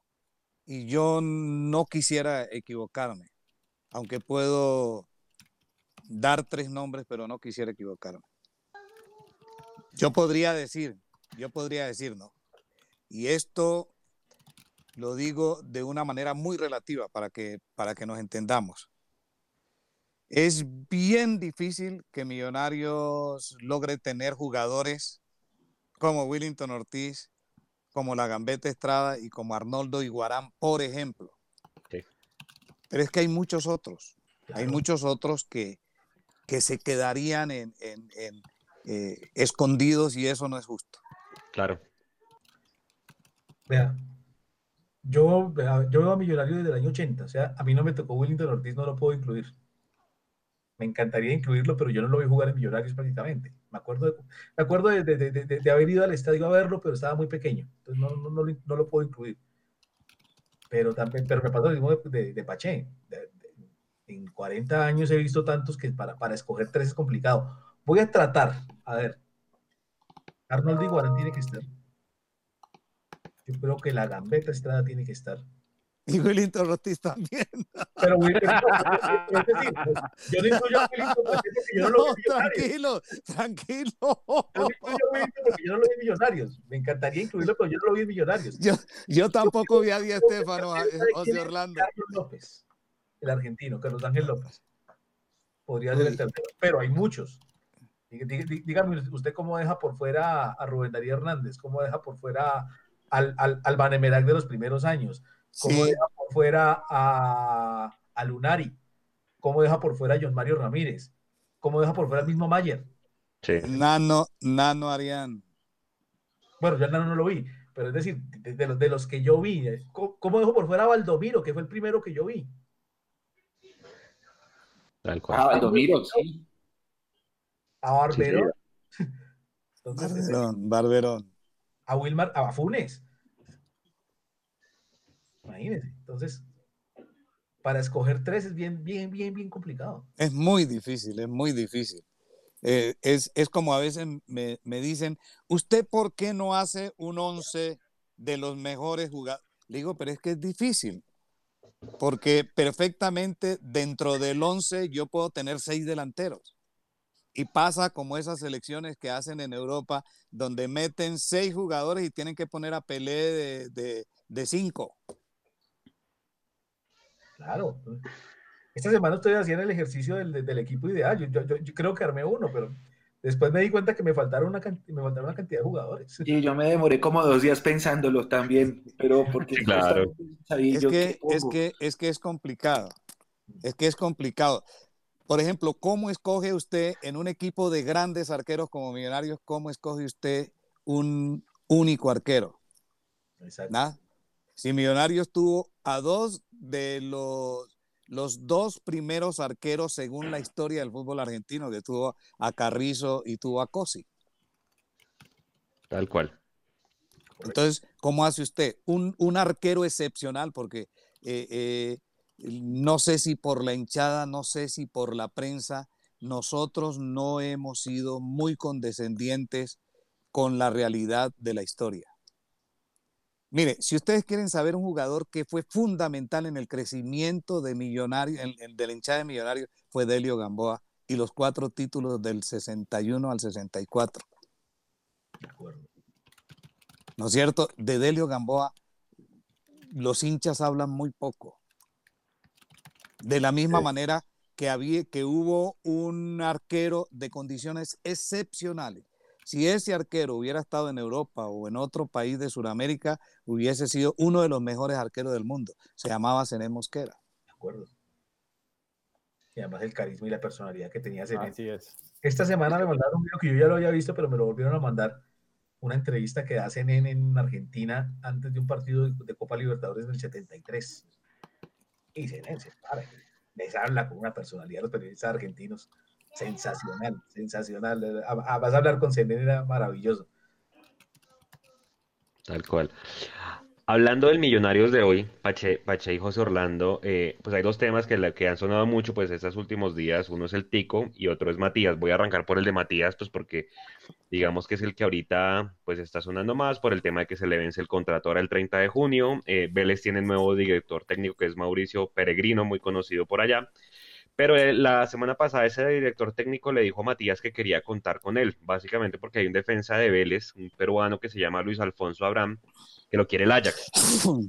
Entonces, Peregrino quiere contar con Matías eh, de los Santos. Eh, lo que pasa es que, claro, digamos que no pueden emitir mucho juicio porque jugó siete partidos en muy poquito tiempo. Y pues digamos que Vélez tiene que tomar la decisión si quiere alargar el préstamo, pagar casi que medio millón de dólares, o si quiere comprarlo, que vale dos millones doscientos cincuenta mil dólares. La pregunta es, ¿usted... O un millón, o un millón quinientos si es el 50%. O exacto, un millón quinientos es el 50%. Millonarios hoy, como está su, su, su parte defensiva, ¿debería pujar por traerlo o más bien pensando en hacer caja, buscar una extensión de préstamo o venderlo? Hay una, hay una condición, o mejor una relación que se llama costo-beneficio. Yo hablé con la gente de Millonarios. Y la gente de Millonarios dice que eh, si este jugador viene a Millonarios de la misma forma que le hicieron la propuesta al Tico, podría venir. Que es que en Millonarios hoy todos ganarán hasta 10 millones de pesos. El empresario del Tico, aún eh, el Tico queriendo quedarse en Millonarios por los 10 millones de pesos, no quiso. Y se ah, fue. Esta vez fue el empresario el que dijo que no quiso. Sí, sí, el empresario fue el que dijo que no ah. quería, porque el tico quería de todas maneras quedarse, quedarse otro tiempo más y que si él sabía que si se mejoraban las cosas, entonces podía volver a tener un contrato parecido con el que venía jugando en Millonario. Pero no, no fue posible. Eh, en Millonarios las cuentas son muy claras y yo en eso apoyo a la directiva de Millonarios, porque ellos han hecho un presupuesto, han hecho unas cuentas que les da para pagar eso. En vez de destruir el equipo, de desbaratar el equipo, pues ellos dicen podemos pagar hasta 10 millones de pesos, que son las personas que más venían ganando. Y hay jugadores que ganaban muchísimo dinero, como Wilker Fariñas, que se... Eh, eh, eh, que tuvieron que quedarse con el dinero que Millonarios podía pagar. En, el caso de, del Tico Ortiz, pues no se pudo porque pues las cuentas tampoco a la gente que tenía que ver con él tampoco le daba. Porque el Herediano incluso quería cederlo a Millonarios otros seis meses sin que Millonarios lo comprara porque era el requisito que había puesto en un comienzo el equipo costarricense. José Orlando. Pues a ver, yo creo que una de las grandes enseñanzas que está dejando esta pandemia a todos los equipos, no solamente a millonarios, es una racionalización del gasto. Fíjese lo que pasó con América. estaba pagando los salarios altos, no los pudo sostener y ahora tiene una desbandada. Posiblemente muchos de esos jugadores que trajeron, como Pizarro. Segovia se estaba hablando, ¿no? Eh, Rangel. El mismo Franco. El mismo Franco, van a tener que irse en ese orden de ideas, eh, estoy de acuerdo con Pache en el hecho de, que hay que saber adaptarse a las nuevas circunstancias y que el flujo de caja que, se tenía antes de la pandemia no se va a tener. Y yo no sé qué tan fácil sea retener a, Matías de los Santos en esas circunstancias. Deportivamente yo lo traería, porque Millonarios sí que necesita un defensa central y más de esas características. Pero no creo que haya la posibilidad económica de traerlo. En ese orden de ideas, yo no sé, porque no, es, esa es otra de las tantas cosas que no se ha definido con lo que viene, es si se va a volver a abrir el libro de pases. Si se puede hacer caja con Matías, a, tener un alivio económico en millonarios y con ese dinero traer otro zaguero central que se pueda adaptar a las necesidades de millonarios, pues yo creo que sería la mejor solución. Yo me la jugaría por ese lado, ¿sabes, José Orlando? Porque yo hace un tiempo y lo hablábamos y lo discutíamos acá, nosotros tenemos contacto con gente en Buenos Aires que nos, que nos da información de Matías constantemente. Y en una época nosotros lo hablábamos y yo decía que yo quería que Matías volviera. pero ahora con esta para obligada del fútbol, ¿sí? lo que mencionábamos al principio del programa, que mínimo son seis semanas para que se pongan a punto y ta, ta, ta. Súmele a eso que Matías no viene con continuidad. Mira, necesitaría un refuerzo de un defensa central que pueda llegar, ponerse la camiseta a los guayos y salir a jugar. Claro. Y no terminar de, de, de, recuperar y subirle la curva a Matías, que seguramente se va a ir lo que queda del año tratando de recuperar el nivel. Y sobre todo que no es un hombre, Eduardo, que no es un hombre muy ágil, ¿no? No es un hombre muy rápido. Exactamente. Entonces yo le agregaría a eso la necesidad de plata que tiene Millonarios hoy. Y, y, si, y si lo que dijo el representante de, Matías esta semana, diciendo que, que, por Matías él se viene para Bogotá, eh, pues hombre, Millonarios ahí es donde tienen que salir esos directivos que sepan de fútbol, que sepan del negocio y que digan, ok, Vélez, usted se quiere quedar con él, perfecto, se lo dejo, pero ya ahí sí con una obligatoriedad para la compra al final del, del, del préstamo y no que se los dejemos nuevamente y nos digan, listo, ahí está, ahí te lo devuelvo y no hicimos nada, ¿sí? Porque es ahí donde yo creo que nos ha faltado. Es que miren nomás el caso de Salazar, eso fue un papelón con San Lorenzo. Entonces, si vamos a dejar que Matías se quede allá, perfecto, pero que desde una vez en negocio se dice, listo, te extiendo el plazo de, de compra, pero de, de, préstamo, perdón, pero te obligo a la compra en seis meses, en un año y punto. Y, y tenemos ya provisionadita esa plata, digo yo. De acuerdo. ¿Cuál? Tal cual. El Tico va para un club de, de Colombia, Pacheco, o va para, va para afuera? Pues cuando se pueda reabrir el aeropuerto, ¿no? Pues no sé, no sé, habría que preguntar, pero hay una cosa, hay una cosa que es muy especial. Los jugadores que vienen a Millonarios se enamoran de la hinchada de Millonarios y se enamoran de Bogotá. Es una cuestión demasiado especial y ese muchacho está enamoradísimo de Millonarios y sobre todo de la hinchada de Millonarios, que es tan afable, ¿no? Que es tan entrañable. Y no sé hasta dónde eh, pudiera este muchacho eh, tener la decisión de irse a otro equipo y quedándose en Colombia. No sé, no sabría. Desde ese punto de vista yo lo veo bien difícil porque él quería quedarse, pero jugando en Millonarios pero hay que entender a la, a la directiva de Millonarios desde ese punto de vista también. Claro. ¿Y el rumor, el rumor cuál es, Juanse, que se va para Nacional? No, no, pues como decían que, que varios equipos de Colombia lo estaban buscando y pues, eh, digamos, el, el, Tico sabiendo que hasta septiembre se pueden abrir los vuelos, pues casi que se va a quedar dos, tres meses más acá, qué sé yo, quieto, sin poder moverse. Yo no sé tampoco qué, qué equipo está en capacidad de tenerlo, ¿no? en este momento. Si el empresario le está, si el empresario le está poniendo a mover y no le gustó el tope salarial de millonarios de 10 millones, podría recalar perfectamente en cualquier parte. Cualquiera. Sí, sí, sí, sí, sí. Sí, pero usted sabe que a veces el corazón manda. Tal cual, es verdad. José Orlando, ¿cómo le ha ido la cruzada con, con Carolina Cruz y, y los portalibros de cuchillo? Mamita querida. María, yo pensé cuando vi esta foto, yo pensé que era un meme, yo pensé que era un montaje de verdad. Ah, pero, pero Dios santo. Lo pensé, lo, lo, lo, estuve revisando y no, hombre. No, desafortunada la cosa, la, lamentablemente, y sobre todo pues para, para, quienes hemos escrito libros, pues de la, la tristeza, ¿no? Pues, y para quienes y para quienes no lo hemos escrito también, José Orlando, un libro, un libro, un libro para mí tiene tal valor. Claro, y, y, es más, o sea, por ejemplo, a nuestros, a nuestros amigos que nos están viendo en Mundomillos, eh, José Orlando escribe, eh, tiene dos, tiene tres libros, si no estoy mal. Cuatro, Cuatro vea, me, me, corrigieron, está Juegue Muchachos, que sí. es los mejores 50 eh, jugadores de todos los tiempos en Colombia, aunque José Orlando ya ha dicho, Pudieron haber sido más, pero pues me estaban apretando de tiempo, así que fueron 50. De, de hecho eran 70 la lista inicial. Imagínese, eran 70. Pero, pero podemos volver a hacer otro libro, José Orlando, tranquilo. Sí, es, es, la idea, quiero sacar Claro. Vamos a ver si se puede.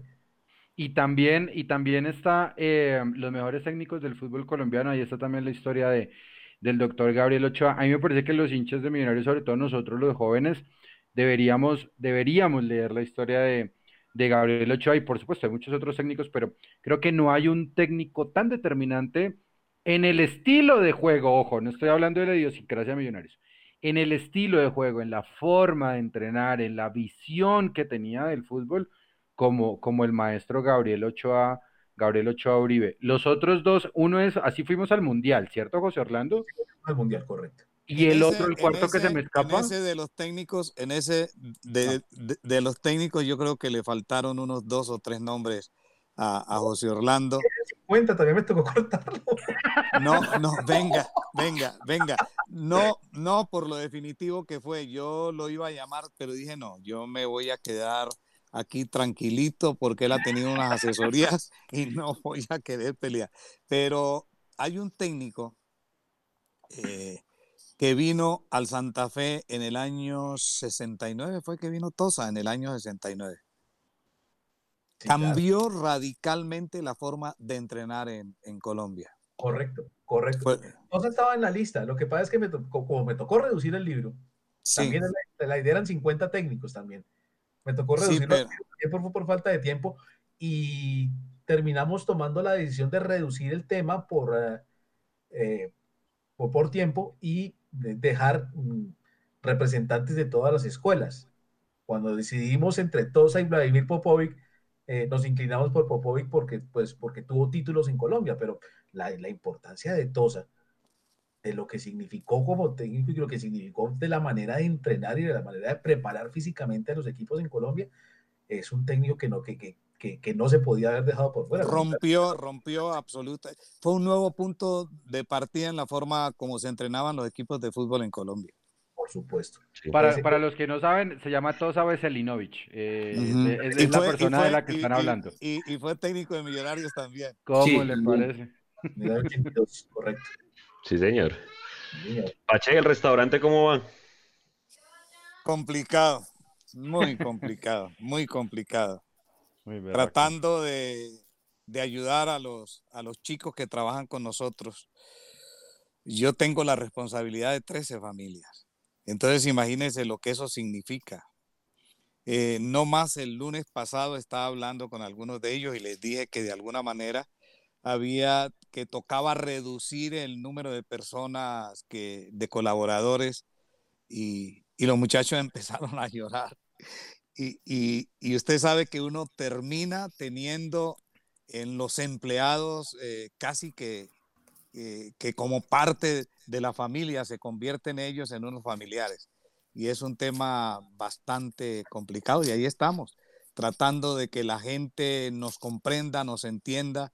Hemos perfeccionado el tema de los domicilios, que es clave, y, y, estamos, y estamos tratando de cumplir y hasta ahora vamos muy, pero muy bien. En ese sentido.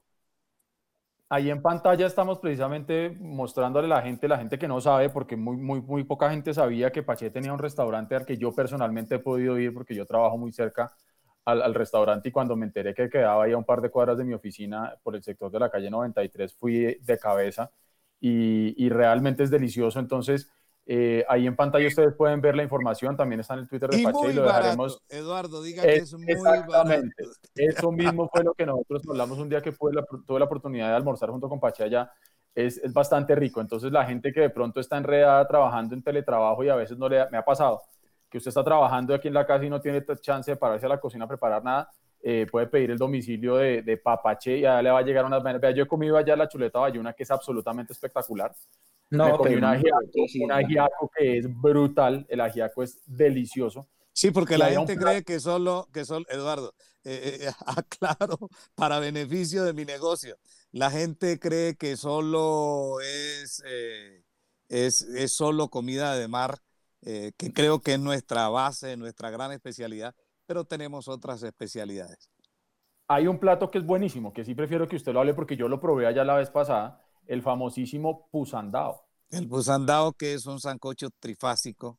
Ah, es una maravilla eso. Ah, me ha hablado mucho de él, no, he podido probarlo.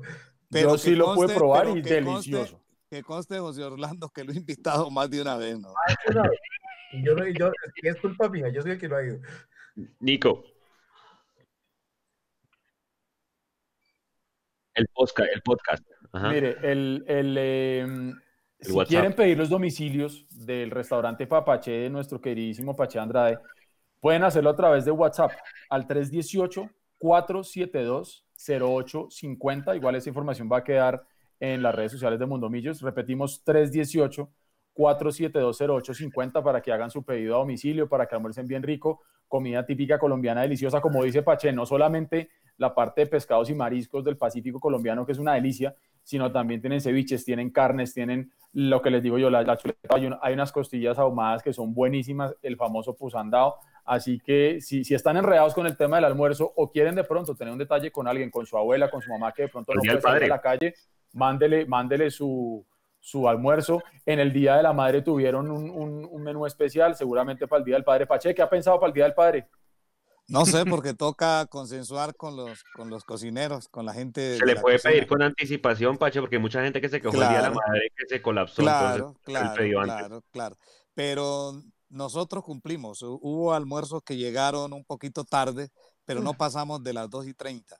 Ah, bueno. Mi idea era que fuera hasta la 1 pero, hubo, pero sé de muchos restaurantes, de muchos colegas eh, que no pudieron mandar el almuerzo. Claro.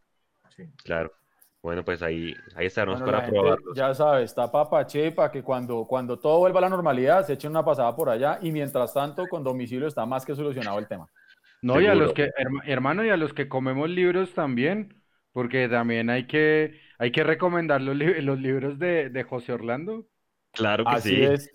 Yo como libro, mucho, mucho. También como puse pero, pero, no, venga, pero no es un buen momento para decir que usted come libro, porque si usted dice que come libro, después de una imagen donde vimos a una señorita metiéndole un cuchillo al libro, van a pensar que usted literalmente se come los libros. Entonces, tenga cuidado con el lenguaje, por favor, compañero. Modere. Oiga, Pache, Pache y José Orlando, de, de, mi parte, dos últimas preguntas de verdad, agradeciéndoles por, pues, por este espacio. Esta es su casa, el día que quieran volver de verdad. No, qué rico. Este, programa, este programa es de las cosas eh, más especiales en las que he participado en los últimos días. Muy gracias, gracias, Pache. Dos, Dos preguntas. La primera es, eh, considerando el escenario que listo, eh, Matías se queda en, en, Vélez y que Pedro Franco, porque también ha sonado mucho estos días, termina contrato en América, ¿Millonarios debería hacer un último esfuerzo por un tercer ciclo de Pedro Franco en Millonarios o él ya cumplió su, su, su ciclo? Y la otra pregunta es, eh, ¿le creen al proyecto de Gamero en Millonarios con la nómina que tiene hoy? Y muchas gracias. Bueno, la primera, yo creo que Franco es un hombre de millonarios. desde ese punto de vista, los jugadores de fútbol eh, casi que cambian radicalmente. Eh, hay jugadores que en el ocaso de su carrera, y no es el caso de Franco, llegan equipos de fútbol de los que son hinchas o de los que del color que han teñido su corazón y se convierten en figuras y se convierten en figuras. Así que yo no dudo que la de Pedro Franco es una excelente opción. Y yo creo que Pedro puede perfectamente darle un muy buen resultado a Millonarios si Millonarios lo pudiera contratar. La segunda, ¿cómo era? Si le crea el proyecto Gamero en Millonarios con la nómina que tiene hoy. Mm. Ay, Dios mío. La milanta, la milanta. E, e, ese, ese, ese silencio, esa onomatopeya estuvo buenísima. Mire, la primera vez que Gamero iba a venir a Millonarios hace dos años, yo hablé con él. Yo fui una de las personas que traté eh, sin servir de, intermediario, pero sí de prepararle la llegada a Gamero a, Millonarios antes de que firmara Pinto. Y Gamero me dijo, eh, porque hablamos varias veces, me dijo, mire, yo cambio esto, esto, esto, esto, esto, y Millonarios puede darme un resultado parecido al que yo he tenido en el Tolima. Y yo estuve de acuerdo con él. Ahora que volvió, eh, que, se renovó el interés de Millonarios y él vino a Millonarios, o volvió a Millonarios esta vez como técnico, yo no vi que esa figuración que él me había hecho se hubiera presentado. Entonces no sé mm, hasta dónde eh, eh, ha incidido dentro del gamero tan diferente hoy con el que yo había hablado hace dos años eh, la charla, el convencimiento por parte de los dirigentes de fútbol y la misma situación económica de Millonarios. Pero yo lo que sí sé es que Gamero sabe dónde está la clave para él conseguir algunos resultados. Y Millonarios se ha equivocado desde el punto de vista de la sociabilidad de algunos jugadores de fútbol. José Orlando. Bueno, la primera, Franco es un jugador que todavía tiene mucho para dar, tiene 29 años, no es un jugador viejo, jugador experimentado, eh, quiere a Millonarios. Y comparado con lo que hay en nómina en este momento, podría dar una mano muy grande. Yo, si se pudiera, si, se va a abrir el libro de pases y si hay la posibilidad de traerlo, yo le apostaría a, un tercer ciclo de Pedro Franco y Millonarios. Y que si le creo al proyecto de Gamero, yo creo que sí, hay que corregir cosas. Yo imagino que este tiempo de para le, debe servir, le debe haber servido a él para afianzar algunas cosas, para, para refrescar conocimiento. Yo estuve charlando con él hace más o menos tres semanas. Una, aparte de una nota que hicimos, estuvimos charlando un rato con él. Y estuvimos hablando de mi vecino, Cerveleón Cuesta, que vive aquí muy cerca de mi casa. Y, y, hablaba de eso, que había aprovechado ese tiempo también para refrescar conceptos, para hablar con otros técnicos, para capacitarse. Yo espero que este tiempo le haya servido también para, para, para refrescar eso y para bajar un poquitico esa presión del comienzo, que la sintió bastante. Esos primeros partidos de Gamero fueron complicados, aparte de los resultados, la, la, presión de, de, de, del equipo grande y la presión de lo que significa Millonarios eh, es grande. Yo le, hay, hay, una frase de McAllister que me encanta, que dice que uno es millonario siente la presión firmando el contrato. Sí, eh, esa fue épica. Esa frase de Macalister es real y, y, yo creo que esa presión al comienzo la, la, sintió. Yo me imagino que ya después de todo esto que ha pasado, de, tres, de, de casi tres meses eh, sin competir, le debe haber servido a él para, para, bajar un poquitico esa presión y para eh, encontrar soluciones a, a, a, esos problemas que había tenido Millonario en las primeras fechas. Orlando Pache, aprovechando esa última frase, es posible que esa presión, estamos hablando de la presión ahorita que dice McAllister, estamos hablando de la presión del 5 de junio y estamos hablando de muchas presiones que nos han costado eliminaciones. ¿Ustedes creen que esa presión es lo que le ha costado a un tipo como Jorge Luis Pinto no cumplir su sueño de ser campeón acá en tres ciclos? Yo pienso que sí. Yo pienso que sí. Eh, también creo que Millonarios ha venido equivocándose en la contratación de algunos jugadores de fútbol. Para jugar en Millonarios se necesita no solo un estado futbolístico bueno, sino que se necesita una mente excepcional. Un jugador paisano mío, eh, alguna vez, eh, tomándonos una cerveza, me dijo, es que jugar en Millonarios en Boba. Sí, es que no es, no es, no es para cualquiera. E, esa es la, la, otra pregunta que hacemos de rigor en, en este programa. Si, si, eso que tanto se dice coloquialmente, las camisetas de equipos pesan.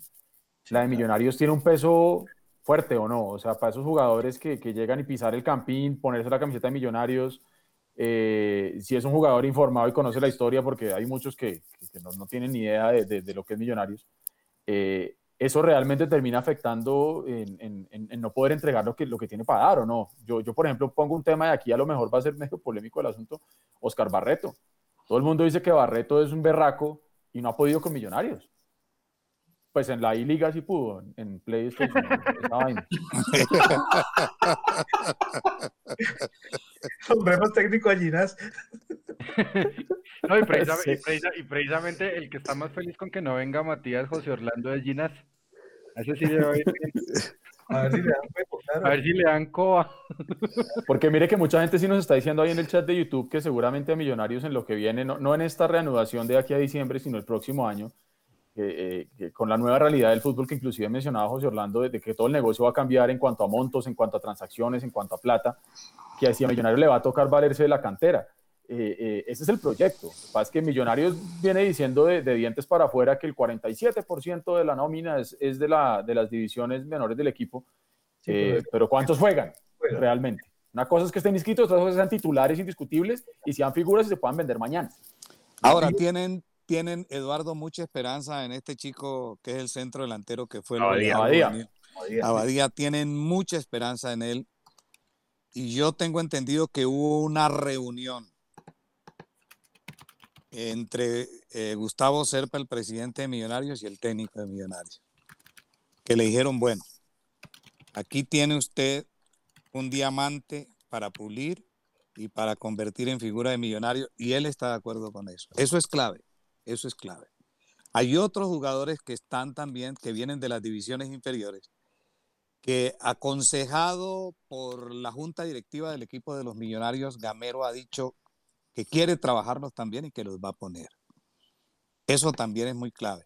Lo que pasa es que el gamero del Deportes Tolima no tenía la presión del gamero de Millonarios. Es que en Millos la cosa es complicada porque es que además de la presión de la trayectoria de un equipo como Millonarios que tiene que salir campeón, porque eso hay que entenderlo, es que estamos en una ciudad-región que tiene más de 12 millones de habitantes. Entonces es una presión muy grande.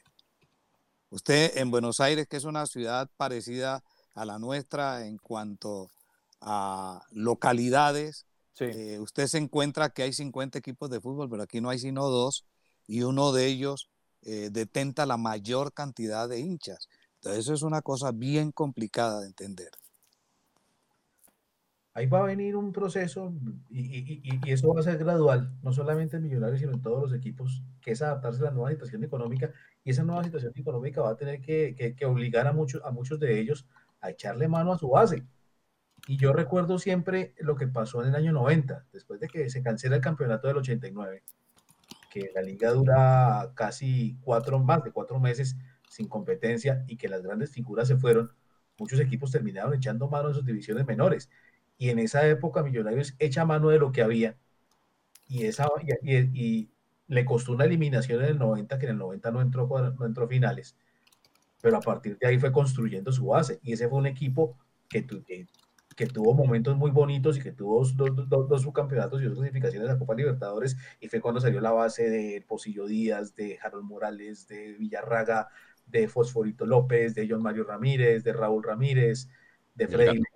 Entonces, hay que también saber aprovechar estos ah. momentos. Y si hay una base en divisiones menores, que tanto promocionan, pues es el momento de echarle mano a Badía, a Ginás, a este chico Juan Camilo García, que yo no entiendo por qué. Buenísimo. Es un muy buen jugador de muy bueno. Jugador de fútbol es Juan Camilo García. Entonces, es la hora de echar mano a esos jugadores. Si no se va a poder traer eh, jugadores de alto nivel, o de alto costo, pues, pero no de alto nivel, sino de alto costo, porque aquí no es lo, no es lo mismo. No es lo mismo. No es lo mismo, y a, veces, y a veces aquí se pagan jugadores muy caros que no son de buen nivel. Entonces hay que, hay, hay que aprovechar el momento y si, y si no se va a tener el flujo de caja para traer contrataciones grandes, hay que mirar qué es lo que tanto se ha promocionado en los últimos años en la cantera. Hay un hecho que es clave, que es la circunstancialidad. Hoy el hincha de Millonarios está entendiendo eso y la prensa también. También, correcto. La última pregunta de mi parte, y no tiene que ver, pues de pronto tendrá que ver con Millonarios antes de hacerla eh, a José Orlando, muchas gracias por donarnos este tiempo. A Pache, hombre, eh, también por donarnos este tiempo. Les voy a poner cuatro personas al día de hoy. Es que yo estoy como medio obsesionado con quién va a ser el presidente de la DIMAYOR porque yo siento que ese señor lo van a sacar. Es que están que lo sacan y lo sacan y lo sacan. Es como, como el señor eterno que lo llaman a indagatoria y lo llaman a indagatoria y le abren y le abren procesos. Bueno, en fin. Voy a poner estos cuatro nombres. Perdón, qué pena, me exalté, disculpe. Eh, me siento, me, siento, viendo Caracol a las 3 de la mañana, también caerás.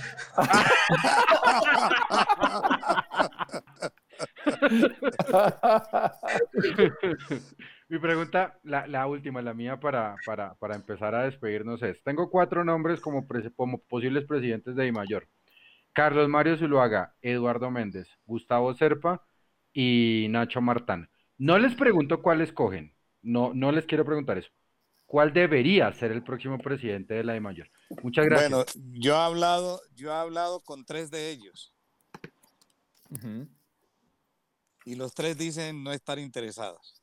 Ah, carajo. Gustavo Serpa, Nacho Martán y Eduardo Méndez. En esa pregunta no se la he hecho a Zuluaga, pero ninguno de los tres referidos quiere ser presidente de la de mayor.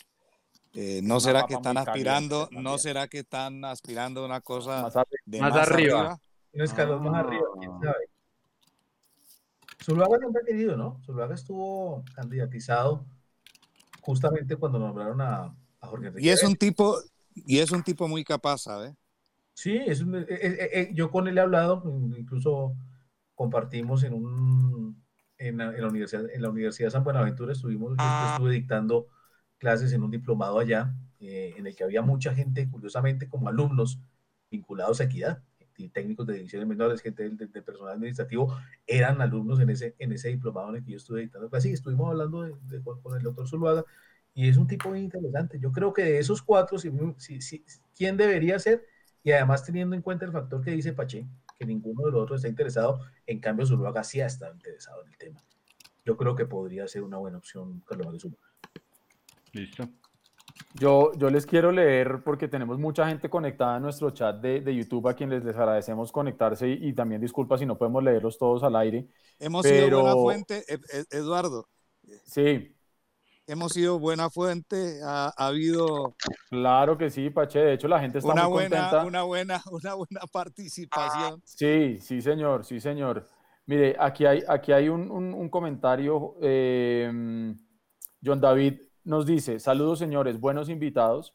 El amor hacia Millonarios fue la herencia de mi padre y me ponía a escuchar los partidos por radio con la narración del Pache Andrade. Eh, por aquí hay otro que nos dice, eh, es una pregunta que les quiero hacer a ustedes dos. Dice eh, Luis Carlos Suárez. Les quiero preguntar a los invitados, ¿por qué en 32 años nunca hemos visto un equipo armado para una Libertadores? Porque la verdad es una gran incógnita en un equipo tan grande? En 32 años, quizás, bueno, el equipo que no llegó a la final por los insucesos frente a Nacional fue de qué año? Ayúdeme con las fechas. 89. 89, eso quiere decir que sería 31 años. Ese equipo fue hecho para llegar a la final de la Copa Libertadores y yo creo que de la misma manera que Nacional lo fue, justamente, es decir, dejando de lado lo que pasó con Millonarios, Millonarios de haber pasado hubiera sido el campeón de ese torneo. José Orlando, ¿usted qué opina? Yo creo que, bueno, hubo un equipo que fue el del 95, que también cayó en la misma instancia frente al mismo rival, ¿no? Contra Nacional. También con un arbitraje un poquito complicado, sobre todo en el partido en, en Medellín. Ese equipo, pues recuerden que hubo unos problemas internos, termina yéndose una buena parte de los jugadores y termina dirigiéndolo Popovic con, también, tomando la, base de la que hablábamos hace un rato. Ese equipo de pronto pudo haber peleado si se hubiera mantenido lo que, lo, que se había armado a, a, comienzo de año, porque ese equipo también fue armado para pelear Libertadores. Recuerden que ese era el equipo que traía la base que hablábamos hace un rato de John Mario, de Fosforito, de, del Muela León. estaba todavía Ronaldo Iguarán y lo reforzaron, trajeron en esa época el Polilla Silva, trajeron a Cancelarich, trajeron a Edson Vieira. Ese yo creo que fue un equipo armado para, para pelear. De ahí en adelante, Millonarios ha cometido muchos errores en la contratación de jugadores. Y, y, esos errores le han costado caro, no solamente en la liga local, que miren toda la cantidad de tiempo que estuvo Millonarios en salir campeón, 24 años del, del 88 al 2012, sino que obviamente en las, en las, participaciones internacionales que tuvo, pues también, también se cometieron errores, no se reforzó bien, no se trajeron jugadores de nivel, y, y, ese es básicamente para mí el, el error, no, no pensar en un equipo, o bien, bien sea trabajado con tiempo pensando, pensando en objetivos a largo plazo, o bien eh, reforzado de una, de, una manera adecuada para pelear títulos. Pero también ha sido un mal de casi todo el fútbol colombiano. Mire que, mire, mire que las, las, participaciones internacionales, salvo eh, lo del Once Caldas, que fue un milagro, lo del Cúcuta en el 2007, que hubo una inversión muy grande, y el título de, y el, subcampeonato del Cali en el 99 y lo de Nacional eh, no han sido en los últimos años cosas cosas para destacar en, Libertadores. Ah, y, la semifinal de Santa Fe en 2013. Pero más allá de eso, no, no, no, no, ninguno de los equipos colombianos se ha armado bien para, para, para pelear Libertadores. Es decir, se han armado para Libertadores, pero lo que no se han armado es bien, porque Junior se ha gastado en tres equipos ah, para pelear la Libertadores, la plata. Lo de Junior el año pasado, terrible. Mm incluso con un tipo muy capaz como Luis Fernando Suárez, pero, pero, pero, no, no funcionó.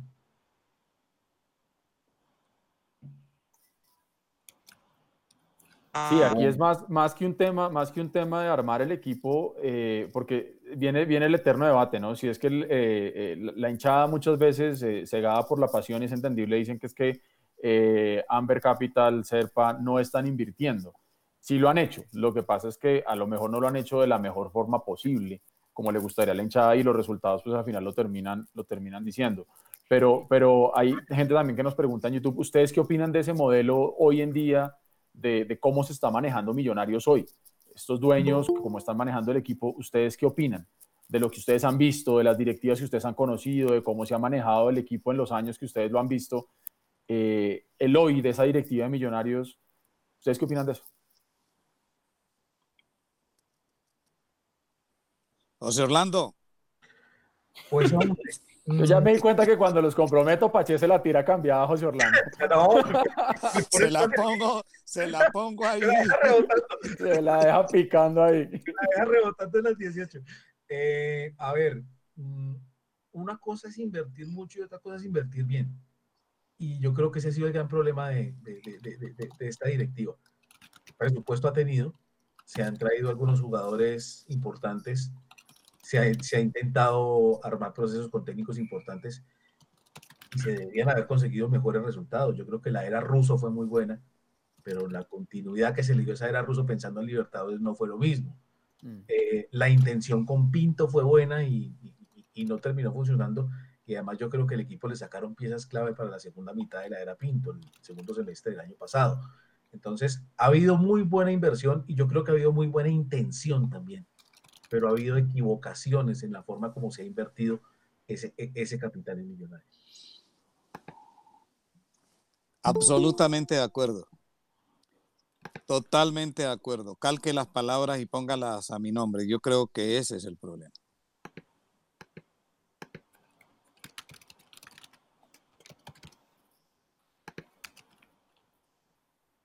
Compañeros, ¿qué más dudas tienen? Bueno, si quiere, si quiere vayamos cerrando ya con, comentarios. Em, no, me vayan a dejar, no me vayan a dejar empezado, porque yo tenía una cita a las nueve y la cancelé. no, no, no, no, no, entonces hay que, hay que, me dieron, sacarle. sígala, sígala tranquilo. Como, dicen, como, dicen los tomadores de trago, o me emborrachan o me dejan como estaba. Como estaba. No, tranquilo, muchachos. Aquí estamos, de verdad, con mucho, con mucho afecto, con mucho cariño. ¿Qué más pregunta la gente, Edu, ahí en el chat? Bueno, dice por acá Sebastián, nos falta en Millonarios amor propio, pertenencia, no solo en jugadores, sino también en directivas. Em, la hinchada es un tema aparte y la hinchada ya sabemos que es de, de pasiones y de odios, muchas veces estamos divididos. Eh, pero es que la hinchada muchas veces le pide a la directiva que sienta y que transmita esa misma pasión que sentimos nosotros por los colores. Y se nos olvida a veces que, en el fondo ellos tienen que manejar un negocio. Pero aquí yo, yo, yo traigo a colación lo que le dijimos al principio del tema de la credibilidad. Si hoy en día usted a mí me dice, como, como cabeza de millonarios, que el proyecto es apostarle a las divisiones inferiores y a que saquemos adelante a los muchachos y que ese sea el capital para, para más adelante, y me lo dicen y me lo demuestran y salen resultados, pues la credibilidad la voy a tener ahí. Pero Millonarios no se ha encargado de que la gente les crea mucho, el, porque también debo entender, muchas veces con la hinchada les toca más es defenderse que proponer, ¿no?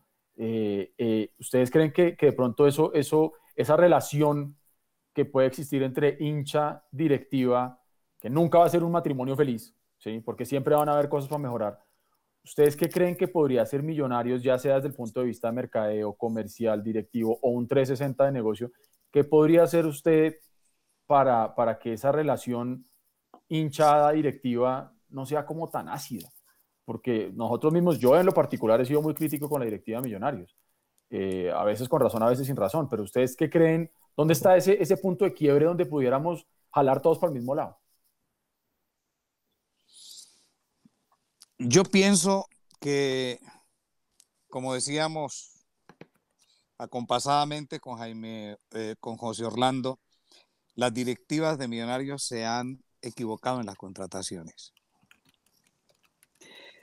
El jugador de fútbol que venga a Millonarios, y creo que si repito, en el retrócano está la, la, la explicación, tiene que saber que viene a Millonarios. Y tiene que saber a qué equipo viene. Hay jugadores de fútbol que vinieron a Millonarios y se fueron de Millonarios sin saber a qué equipo fue el que vinieron. Y entonces eso es complicado.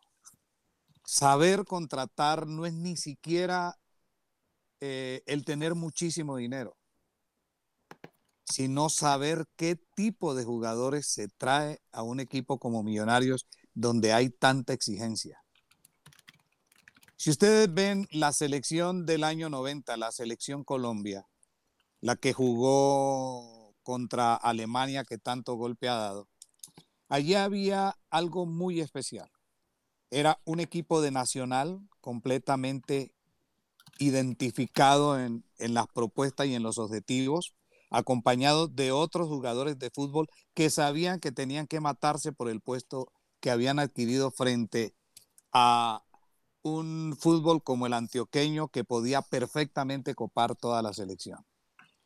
Entonces, en eso eh, los técnicos de la selección Colombia acertaron, porque buscaron jugadores que se sabía iban a estar al 100% con la idea con la propuesta.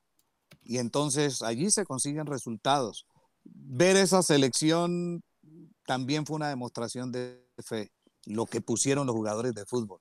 Eh, yo les pregunto a ustedes si ese tipo de actitud la tienen muchos equipos en Colombia, sobre todo eh, los de Millonarios. Por lo menos eh, los últimos equipos que ha conformado Millonarios. Pues a ver, partamos de una base.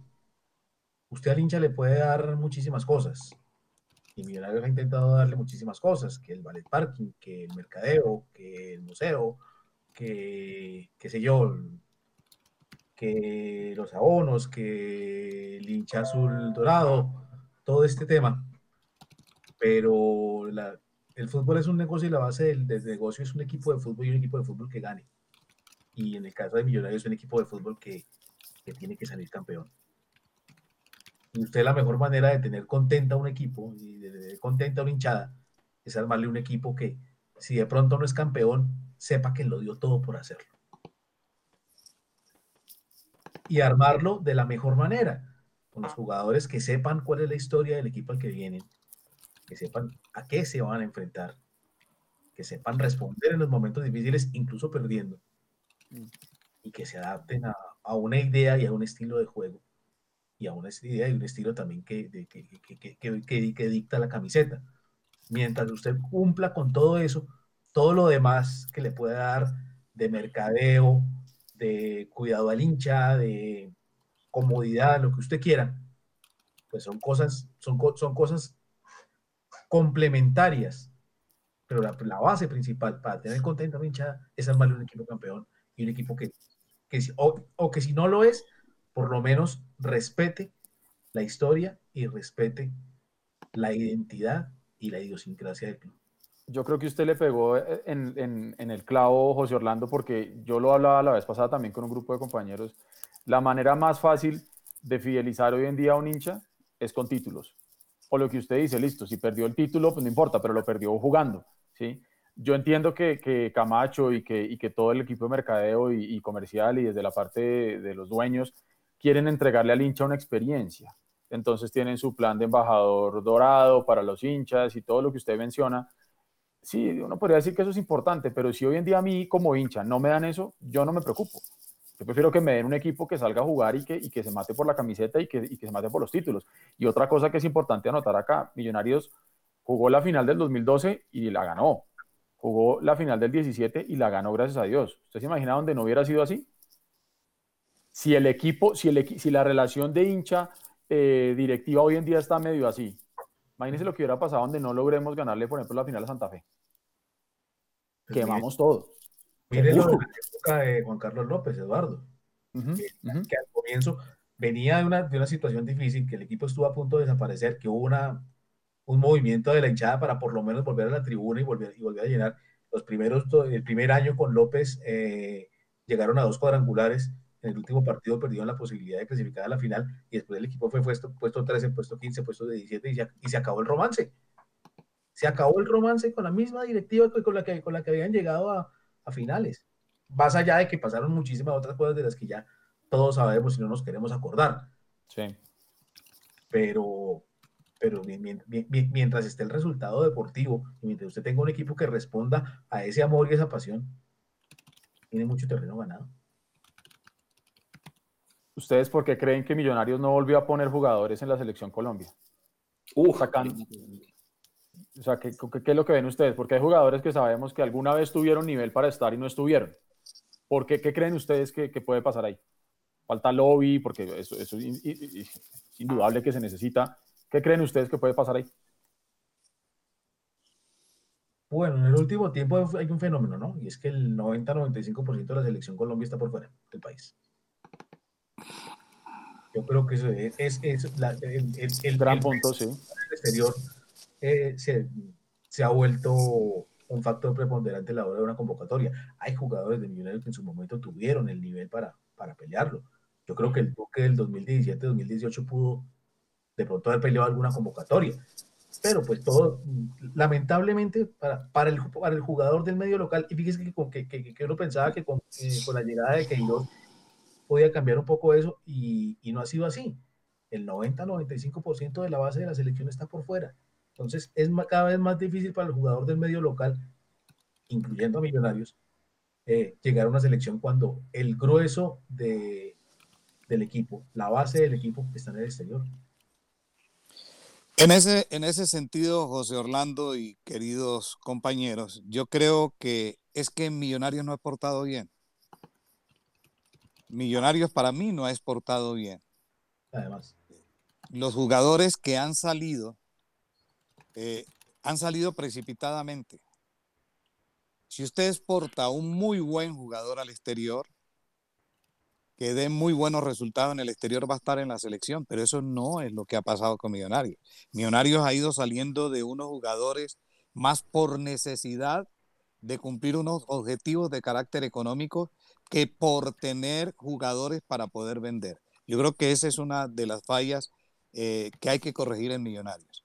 En Millonarios, si tiene una muy buena base, que al parecer en esta instancia la tiene, tienen que dejar que los jugadores se maduren de alguna manera hasta poder venderlo en, en algo que sea confrontable con el valor de lo que se ha invertido a través de todos los años. Pero es que sacar un jugador que a los seis meses, eh, por la intermediación que hay hoy en el fútbol internacional, se lo compran por una plata y que esos 500 mil dólares o que ese millón de dólares haga falta, yo creo que eso hay que revisarlo.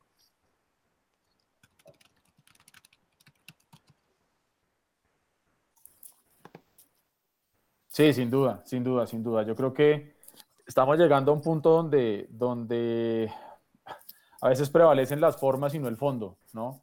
Y, yo creo que Millonarios ha querido como ser, primero siempre posar de políticamente correcto, de querer eh, ser el, el, ejemplo del equipo que vaya un paso adelante en todo ese tema de experiencias de hinchada y el asunto, pero se le está olvidando el, como decimos en ventas, el, core del negocio. Si su negocio es vender, pues usted tiene que buscar la forma de que su producto sea el mejor y no simplemente tener eh, 20 mil cosas adicionales como arandelas que al final, si su producto no es el mejor y no se vende, pues todo el esfuerzo que usted hizo y la plata que usted invirtió en esos otro tipo de cosas, al final quedan como un, como un recuerdo. ¿no? Y, un ejemplo de eso, Eduardo, es de qué está sirviendo en este momento todo el tema de mercadeo, de que, de que yo te ofrezca 40 camisetas distintas o el, la colcha para la cama o el juego de ollas o lo que sea, Si yo no tengo un equipo que esté compitiendo y yo no tengo cómo vender en el mercado de un equipo que no está compitiendo. Y todo termina siendo una cosa adyacente y no, y, no la base del negocio. Además que Millonarios tiene, tiene una fortaleza tan grande de marca, ¿sí? Eh, mire, yo, yo trabajo en un sector donde muchas veces dicen, no, es que hay ciertas marcas de carros que se venden solas. Eh, yo, yo, no conozco el primer carro que se venda solo, que se, que se, nacionalice y se matricule solo y vaya y se venda solo. Hay una gestión, pero sin duda hay unas marcas más fuertes que otras y que tienen una, una, fortaleza mucho más grande en el momento de que la gente tome una decisión. Millonarios como marca es supremamente fuerte. Nosotros le hemos dicho siempre, Millonarios saca mañana eh, un mouse con el escudo de Millonarios y vamos todos de cabeza y lo compramos, ¿sí? Porque somos una hinchada así. Adidas saca las 20 mil camisetas que usted dice y la gente critica la camiseta rosada, pero al día siguiente están todos de cabeza en internet comprando la camiseta rosada, ¿sí? Yo creo que eso ah, le, ha faltado a la directiva un poquitico entender eso, que si a eso usted le suma un equipo ganador, las ventas en sus tiendas azules se les triplican en dos días, seguro, seguro, ¿sí? Es que, es que aquí lo que usted dijo, José es, es, el, es el quiz del asunto pongo un equipo que gane títulos o que pelee finales o que esté constantemente en Copa Libertadores o Copa Sudamericana y, jueguen para ganarla y, el resto de cosas se va a venir, casi que se va a dar solo. ¿sí? Y creo que estamos tratando de hacer todo al revés. Es, yo quiero vender abonos, quiero vender embajador dorado, quiero vender todo eso para tener ingresos, que es perfectamente entendible, ¿sí? Claro. Pero, pero el, el lo que realmente importa, el núcleo del negocio en este momento, que es que Millonarios sea un equipo que gane títulos y eso le va a dar plata y le va a dar reconocimiento, no se está trabajando para eso. Por lo menos yo no lo veo como hincha. Me hecho, Pero es que eso también, es, eso va, de la mano porque, por ejemplo, si usted va a la tienda de River, ¿se acuerda de Educa? Ya fuimos. Cuando usted llega a la, tienda de River, primero que todo es un monstruo grandísimo en, en, espacio. y, bueno, también es la, la salida del museo. Pero la tienda de River, usted consigue la camiseta ya del jugador que quiera. De una. ¿Qué, jugador quiere? ¿Quiere el arquero? Ahí está la camiseta ya con el apellido. Acá nosotros no tenemos eso, pero en gran parte también es porque lo que decía Pache y Orlando, la ausencia de ídolos. Es un equipo de, obreros, pero que no tiene un gran ídolo, así que uno diga, uy, eh, si yo saco una camiseta de este, la gente va y me abarrota la, compra. No, ¿qué hace la gente? Compra la camisa simplemente atrás con nada y si algo la, la, la piden marcar ellos algunos, pero no, no tenemos ese, va de la mano. Si usted tiene un equipo ganador, tiene jugadores ganadores y eso también le impacta al mercadeo, ¿no? Es cierto, es cierto, porque si usted, si usted se pone a mirar lo que usted dice, eh, Millonarios le da la opción al, al, al, cliente, al hincha que compra su camiseta de marcarla.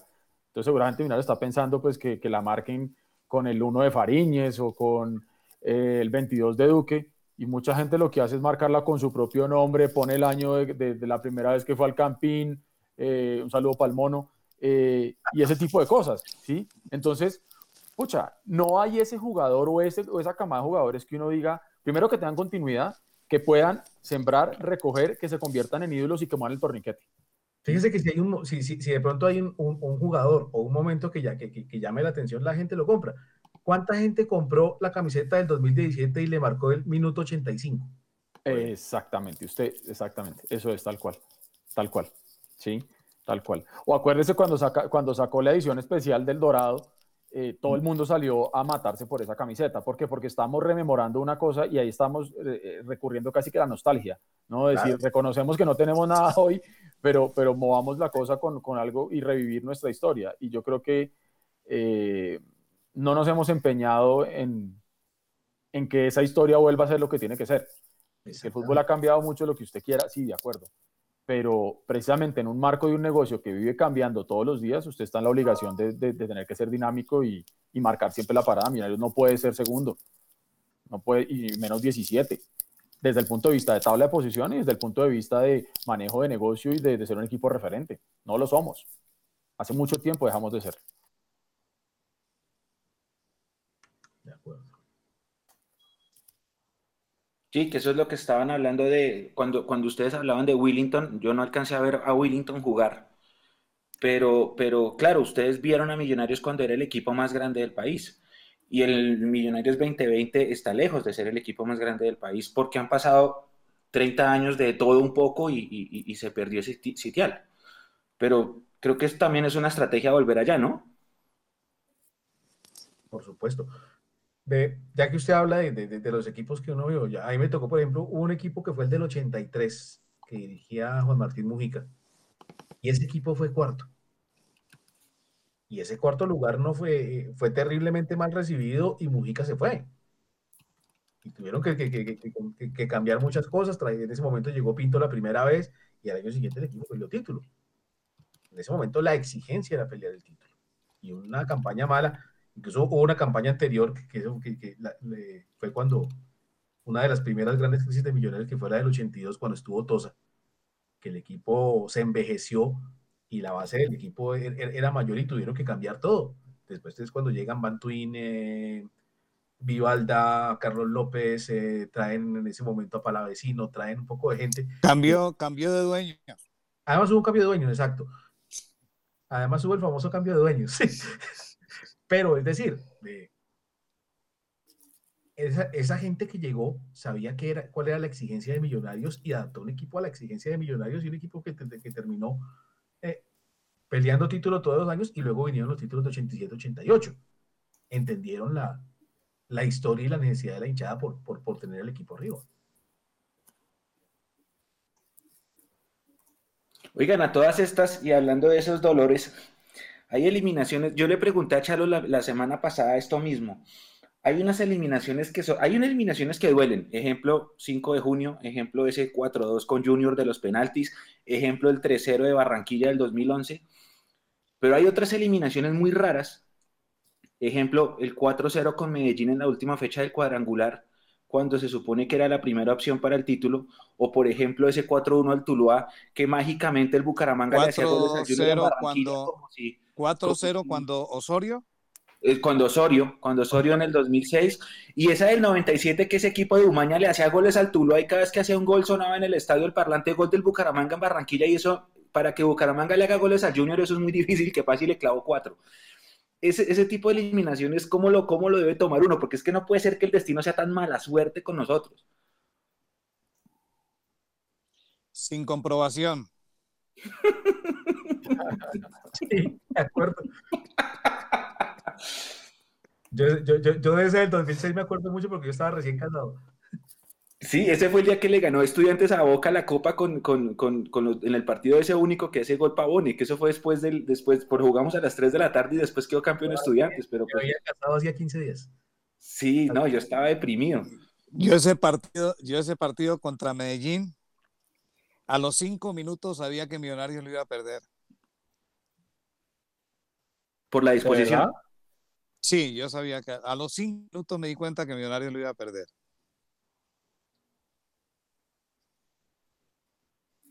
¿Por qué, Pache? yo, dije que sin, yo, dije que sin comprobación. Sí, sí, sí. Bueno, sí, está bien. Porque, por ejemplo, bueno, hoy, estábamos poniendo el recuerdo del partido del 2007, ese gol de Wilman Conde Jr. al Medellín, que el estadio explotó y, y fue la primera opción para, lo que después fue una desilusión de 15 mil personas que viajaron a Neiva porque el minuto uno Freddy Montero hace gol y el Huila nos elimina y después Huila pierde la final con Nacional. Porque yo me acuerdo que cuando fue ese gol de Wilman Conde Junior todo el mundo empezó a hacer la similitud con el gol de Wilman Conde Padre a Nacional en el octogonal del 88. Entonces, claro, cuando empezaron a comparar el gol del último minuto de Wilman Conde Padre con el gol del último minuto de Wilman Conde Hijo, la misma instancia que era una final, el partido que seguía que era definitivo, y va se llena ese estadio de hinchas azules y el primer minuto gol de Freddy Montero y jugamos muy mal también, que ese es el famoso semana que se llevan el equipo a Girardot, que para aclimatarlo y salimos a jugar a nada. Claro, uno, entonces de todo lo que uno lee en las interacciones de, la historia, uno recuerda de uno y dice, no, es que no puede ser, no puede ser. Es que ese, partido de, de Neiva todos llegamos primero que el equipo a, Neiva. Y uno no entendía que, el profesor Osorio hubiera dejado ese equipo aclimatándose en una semana para llegar a ese clima tan especial que tiene Neiva. Neiva es una ciudad complicada, complicada. Yo, yo estuve en el partido de, de 2006,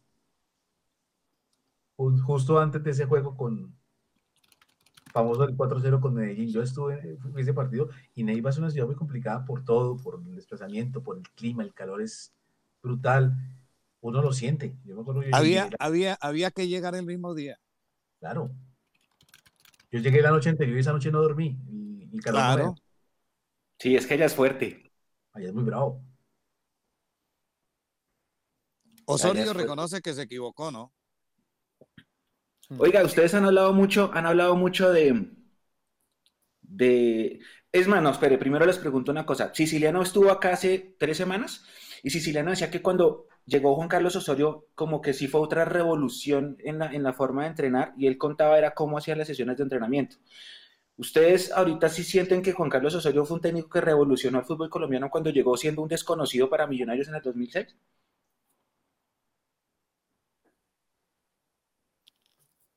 Yo creo que sí. Pienso que Juan Carlos Osorio trajo muchas cosas que en el fútbol colombiano no estaban. Y él venía de tener una trayectoria de conocimiento a través de su participación en el fútbol inglés que le permitió poder lograr unos resultados eh, que quizás con otro técnico de Millonarios no se hubieran conseguido. Osorio llega en una época que, también Millonarios venía de, de pasar problemas, ¿no? pasa a Prince, que pues, Prince logra meter al equipo en cuadrangulares en 2006, pero atrás de eso fue la, la famosa época durísima de Millonarios de, del arroz con huevo, del equipo del Kinder de Cortés, el paso de Dragan que no fue afortunado, eh, la, la, época de Pecoso que fue tan dura, pues tan bonita al comienzo con las seis, con las seis victorias seguidas y después pues todo lo que mm. terminó pasando. Entonces, es decir, llega un equipo en, en, en un entorno complicadísimo, y, y, y, lo que dice Pache, yo no sé si otro técnico hubiera logrado lo que logró en ese momento Osorio con la nómina que había y con el entorno que había en Millonarios. Y yo creo que él sí cambió muchas cosas, sobre todo en, tema, en, el tema de preparación física, en el tema de, de, la pretemporada con balón. Muchas cosas sí las cambió, muchas cosas sí vino a aportar eh, Juan Carlos que, que, que, todavía siguen, siguen muy vigentes y que, y que está aplicando ahora pues, en, su paso por Nacional. Oigan, y si, usted ve, y si usted ve la nómina que tenía Millonarios en, cuando Osorio llegó al equipo, la verdad que no era una nómina para pelear título como lo hizo Osorio. Eh, ustedes han hablado mucho de, de, mm, de, de, las evidentes fallas en las contrataciones de millonarios, sobre todo desde el 95, segundo semestre para acá. Y si, y si yo les pongo y les pregunto cuáles son los tres o cinco jugadores que ustedes dicen, no entiendo cómo pudo llegar a este tipo a Millonarios, ¿qué me dicen? a ver. Ya sabemos quién tiene que contestar primero. Sí, sí. ya Pache me dio la palabra implícito. Usted ya sabe cuánto tiene que entrar primero. O sea, a ver, uy, es que hay muchos. Bueno, de 2005 para acá, ¿no? Porque para atrás también hay varios. Eh, uy, varios arqueros, cuando trajeron a Irigoyen, mm. cuando trajeron a Ovelar, cuando vino... Uy, ese Ovelar, por Dios. Uy. Bueno, casi todos los Ovelar, ¿no? El, otro Ovelar, el paraguayo, Cristian. No, pero yo me acuerdo más del arquero. No, el arquero, Juan Ángel, sí que se lesionó un dedo en el primer partido. Eh, eso para hablar de eh, cuando vino Ibarrola, cuando trajeron a. Bueno, Osorio tiene una que lo trajo y no lo puso, Sebastián Prediguer, ¿no? Ah, sí. Pero ese, después se fue y brilló, ¿no? Después todavía, todavía, todavía está jugando en el fútbol argentino. Eh, el combo que trajo Lazarte, ¿te acuerdas? Eh, Will, Tejera y, Falucho. No, sí.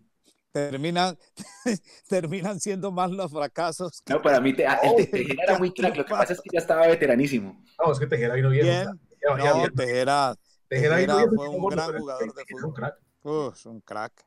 Incluso tuvo partidos buenos, Tejera. Oye, le hizo un golazo, no me acuerdo si fue aquí dado a Chicón, golazo, sí que la baña al arquero Equidad, si mal no recuerdo. Sí. señor.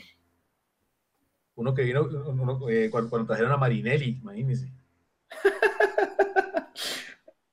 y eso para hablar solo de los extranjeros.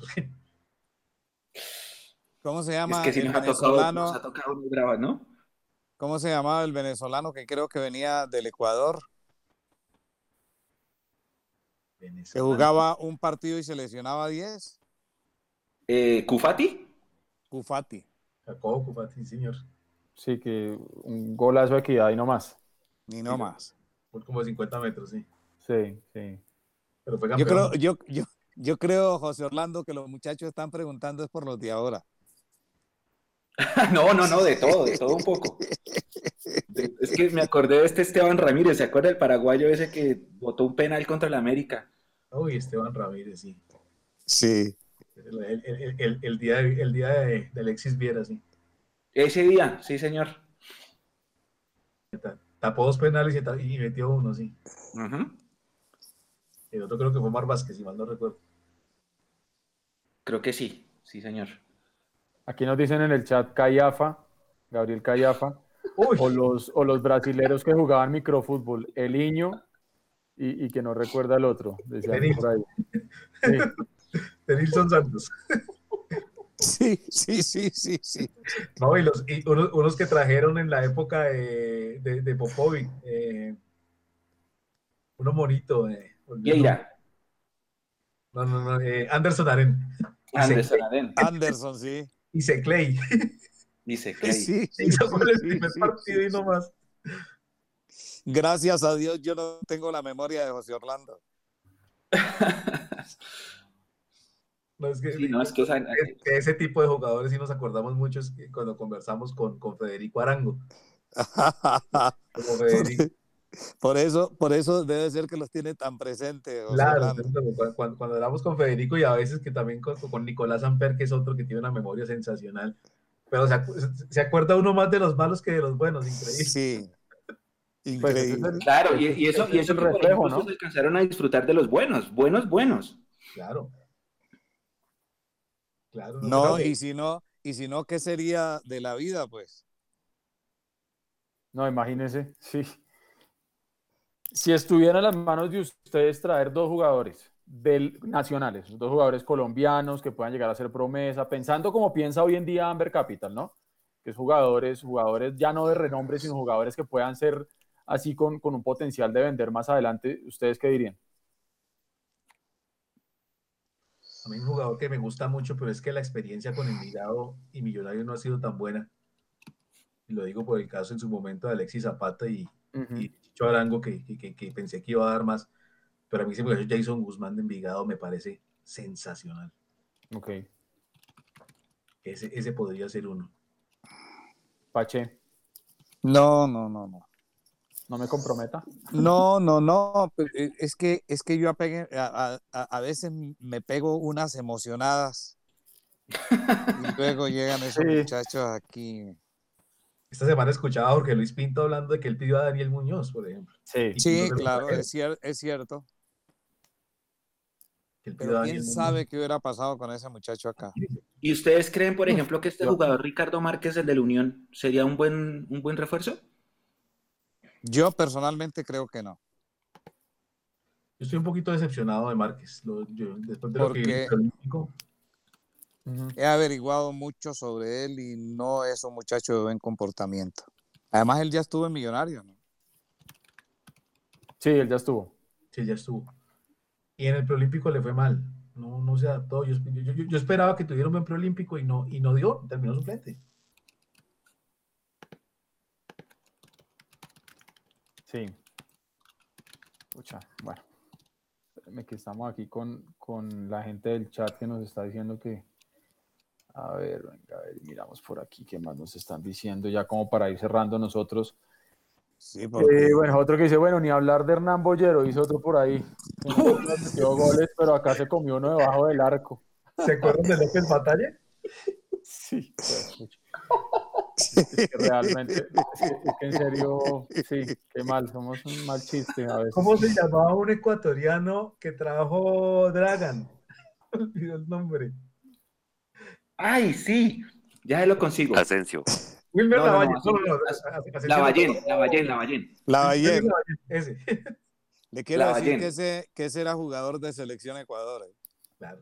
Di Filip también. Asensio, sí, Asensio le faltó oportunidad porque ese, ese jugaba bien. Asensio era un jugador.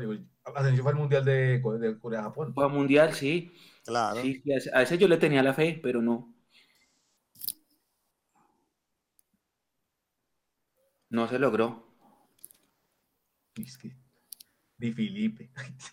Ese es otro, sí, sí, sí. Ese es el otro, ese es el otro que, que bueno, en fin. Bueno, yo... Un central que trajo Prince en la última época de Prince. Charles Pérez. Charles Pérez.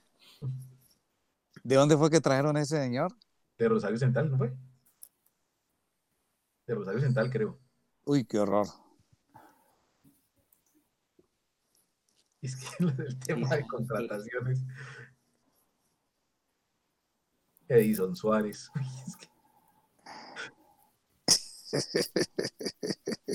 Mire, mucha gente dice aquí que sin ir muy lejos el mago Montoya. Yo a, yo yo a Santiago Montoya le tenía mucha fe. Ustedes que, aparte del tema de las lesiones, eh, esos son el tipo de jugadores que uno no entiende cómo brillan en otro lado y acá les queda grande, ¿no?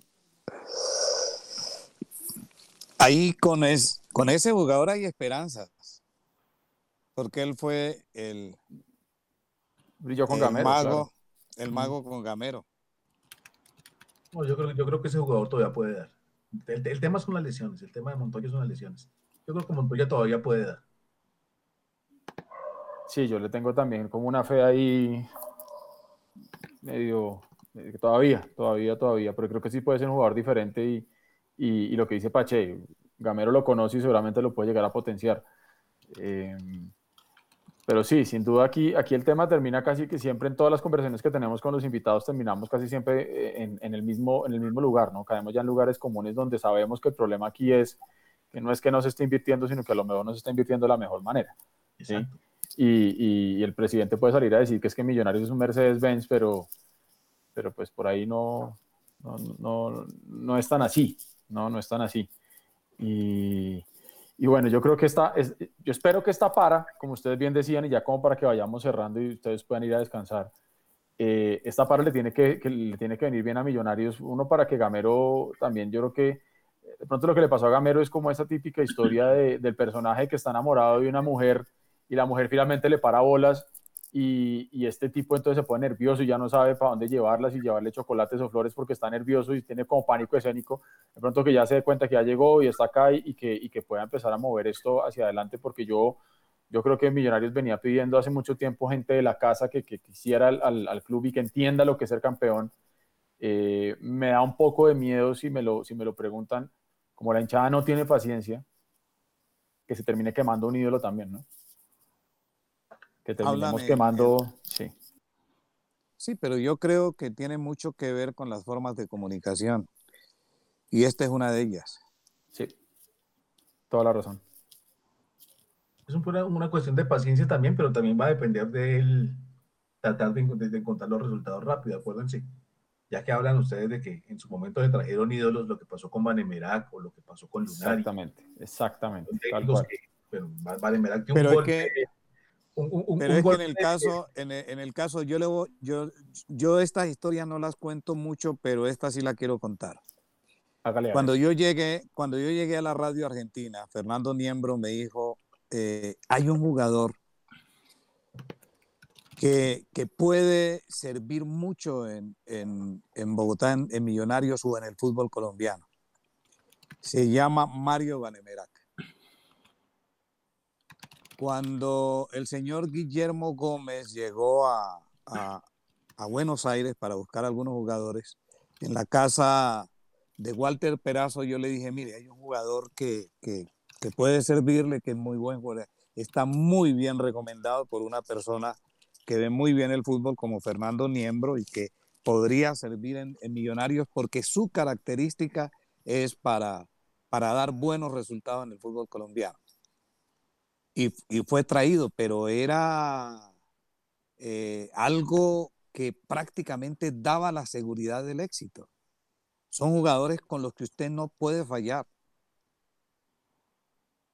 De la misma manera que estando yo en la radio argentina, que me tocó también lo de Funes, el presidente Santilli me llama y me dice, hombre, a mí me gustaría que, que usted me diera un concepto sobre un jugador que me está aconsejando eh, el Nano Arián.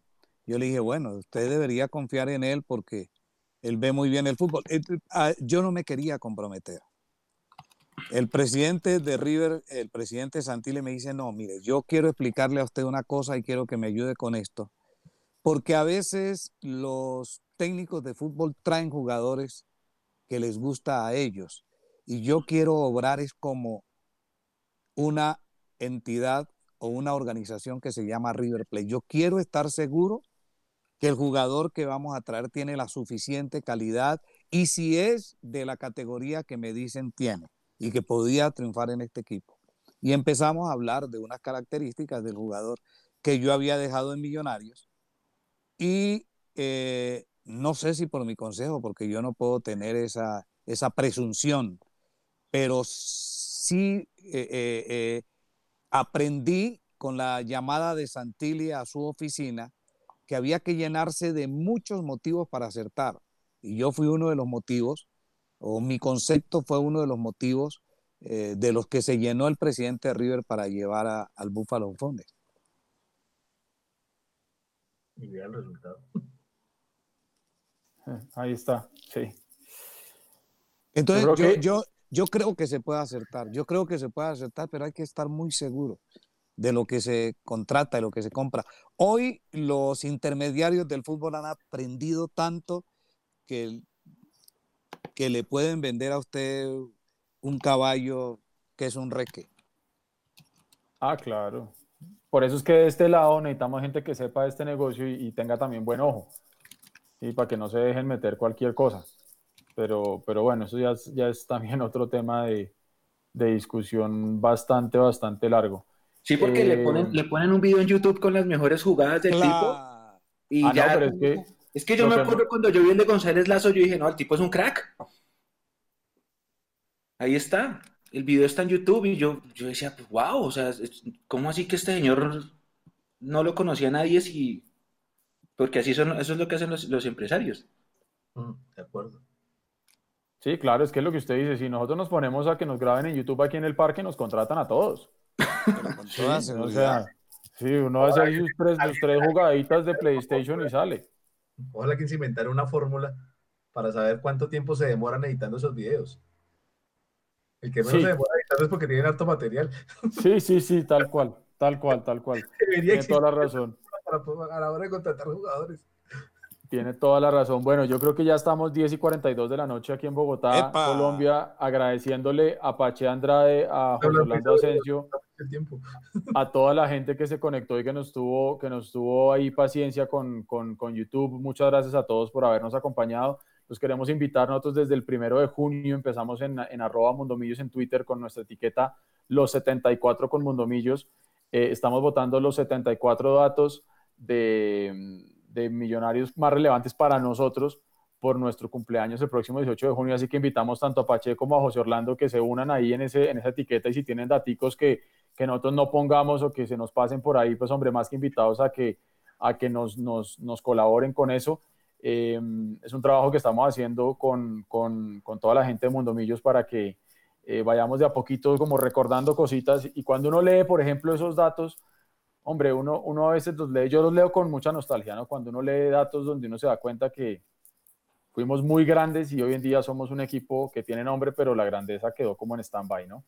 Así que por mi lado yo les agradezco mucho, Pache. Qué rico haberlo podido tener acá. Finalmente hicimos realidad la, la conversación en nuestro programa y, y hombre, pues entonces eh, seguiremos en contacto, Pache, José Orlando. Realmente un placer, un gustazo. De verdad, mis respetos por el trabajo de ustedes dos. Muchas gracias a todos a todos ya saben, a Papache para que compren su almuercito para domicilio y los libros de José Orlando para que uno mientras está almorzando un almuercito de Papache se va leyendo un par de libros de, José Orlando.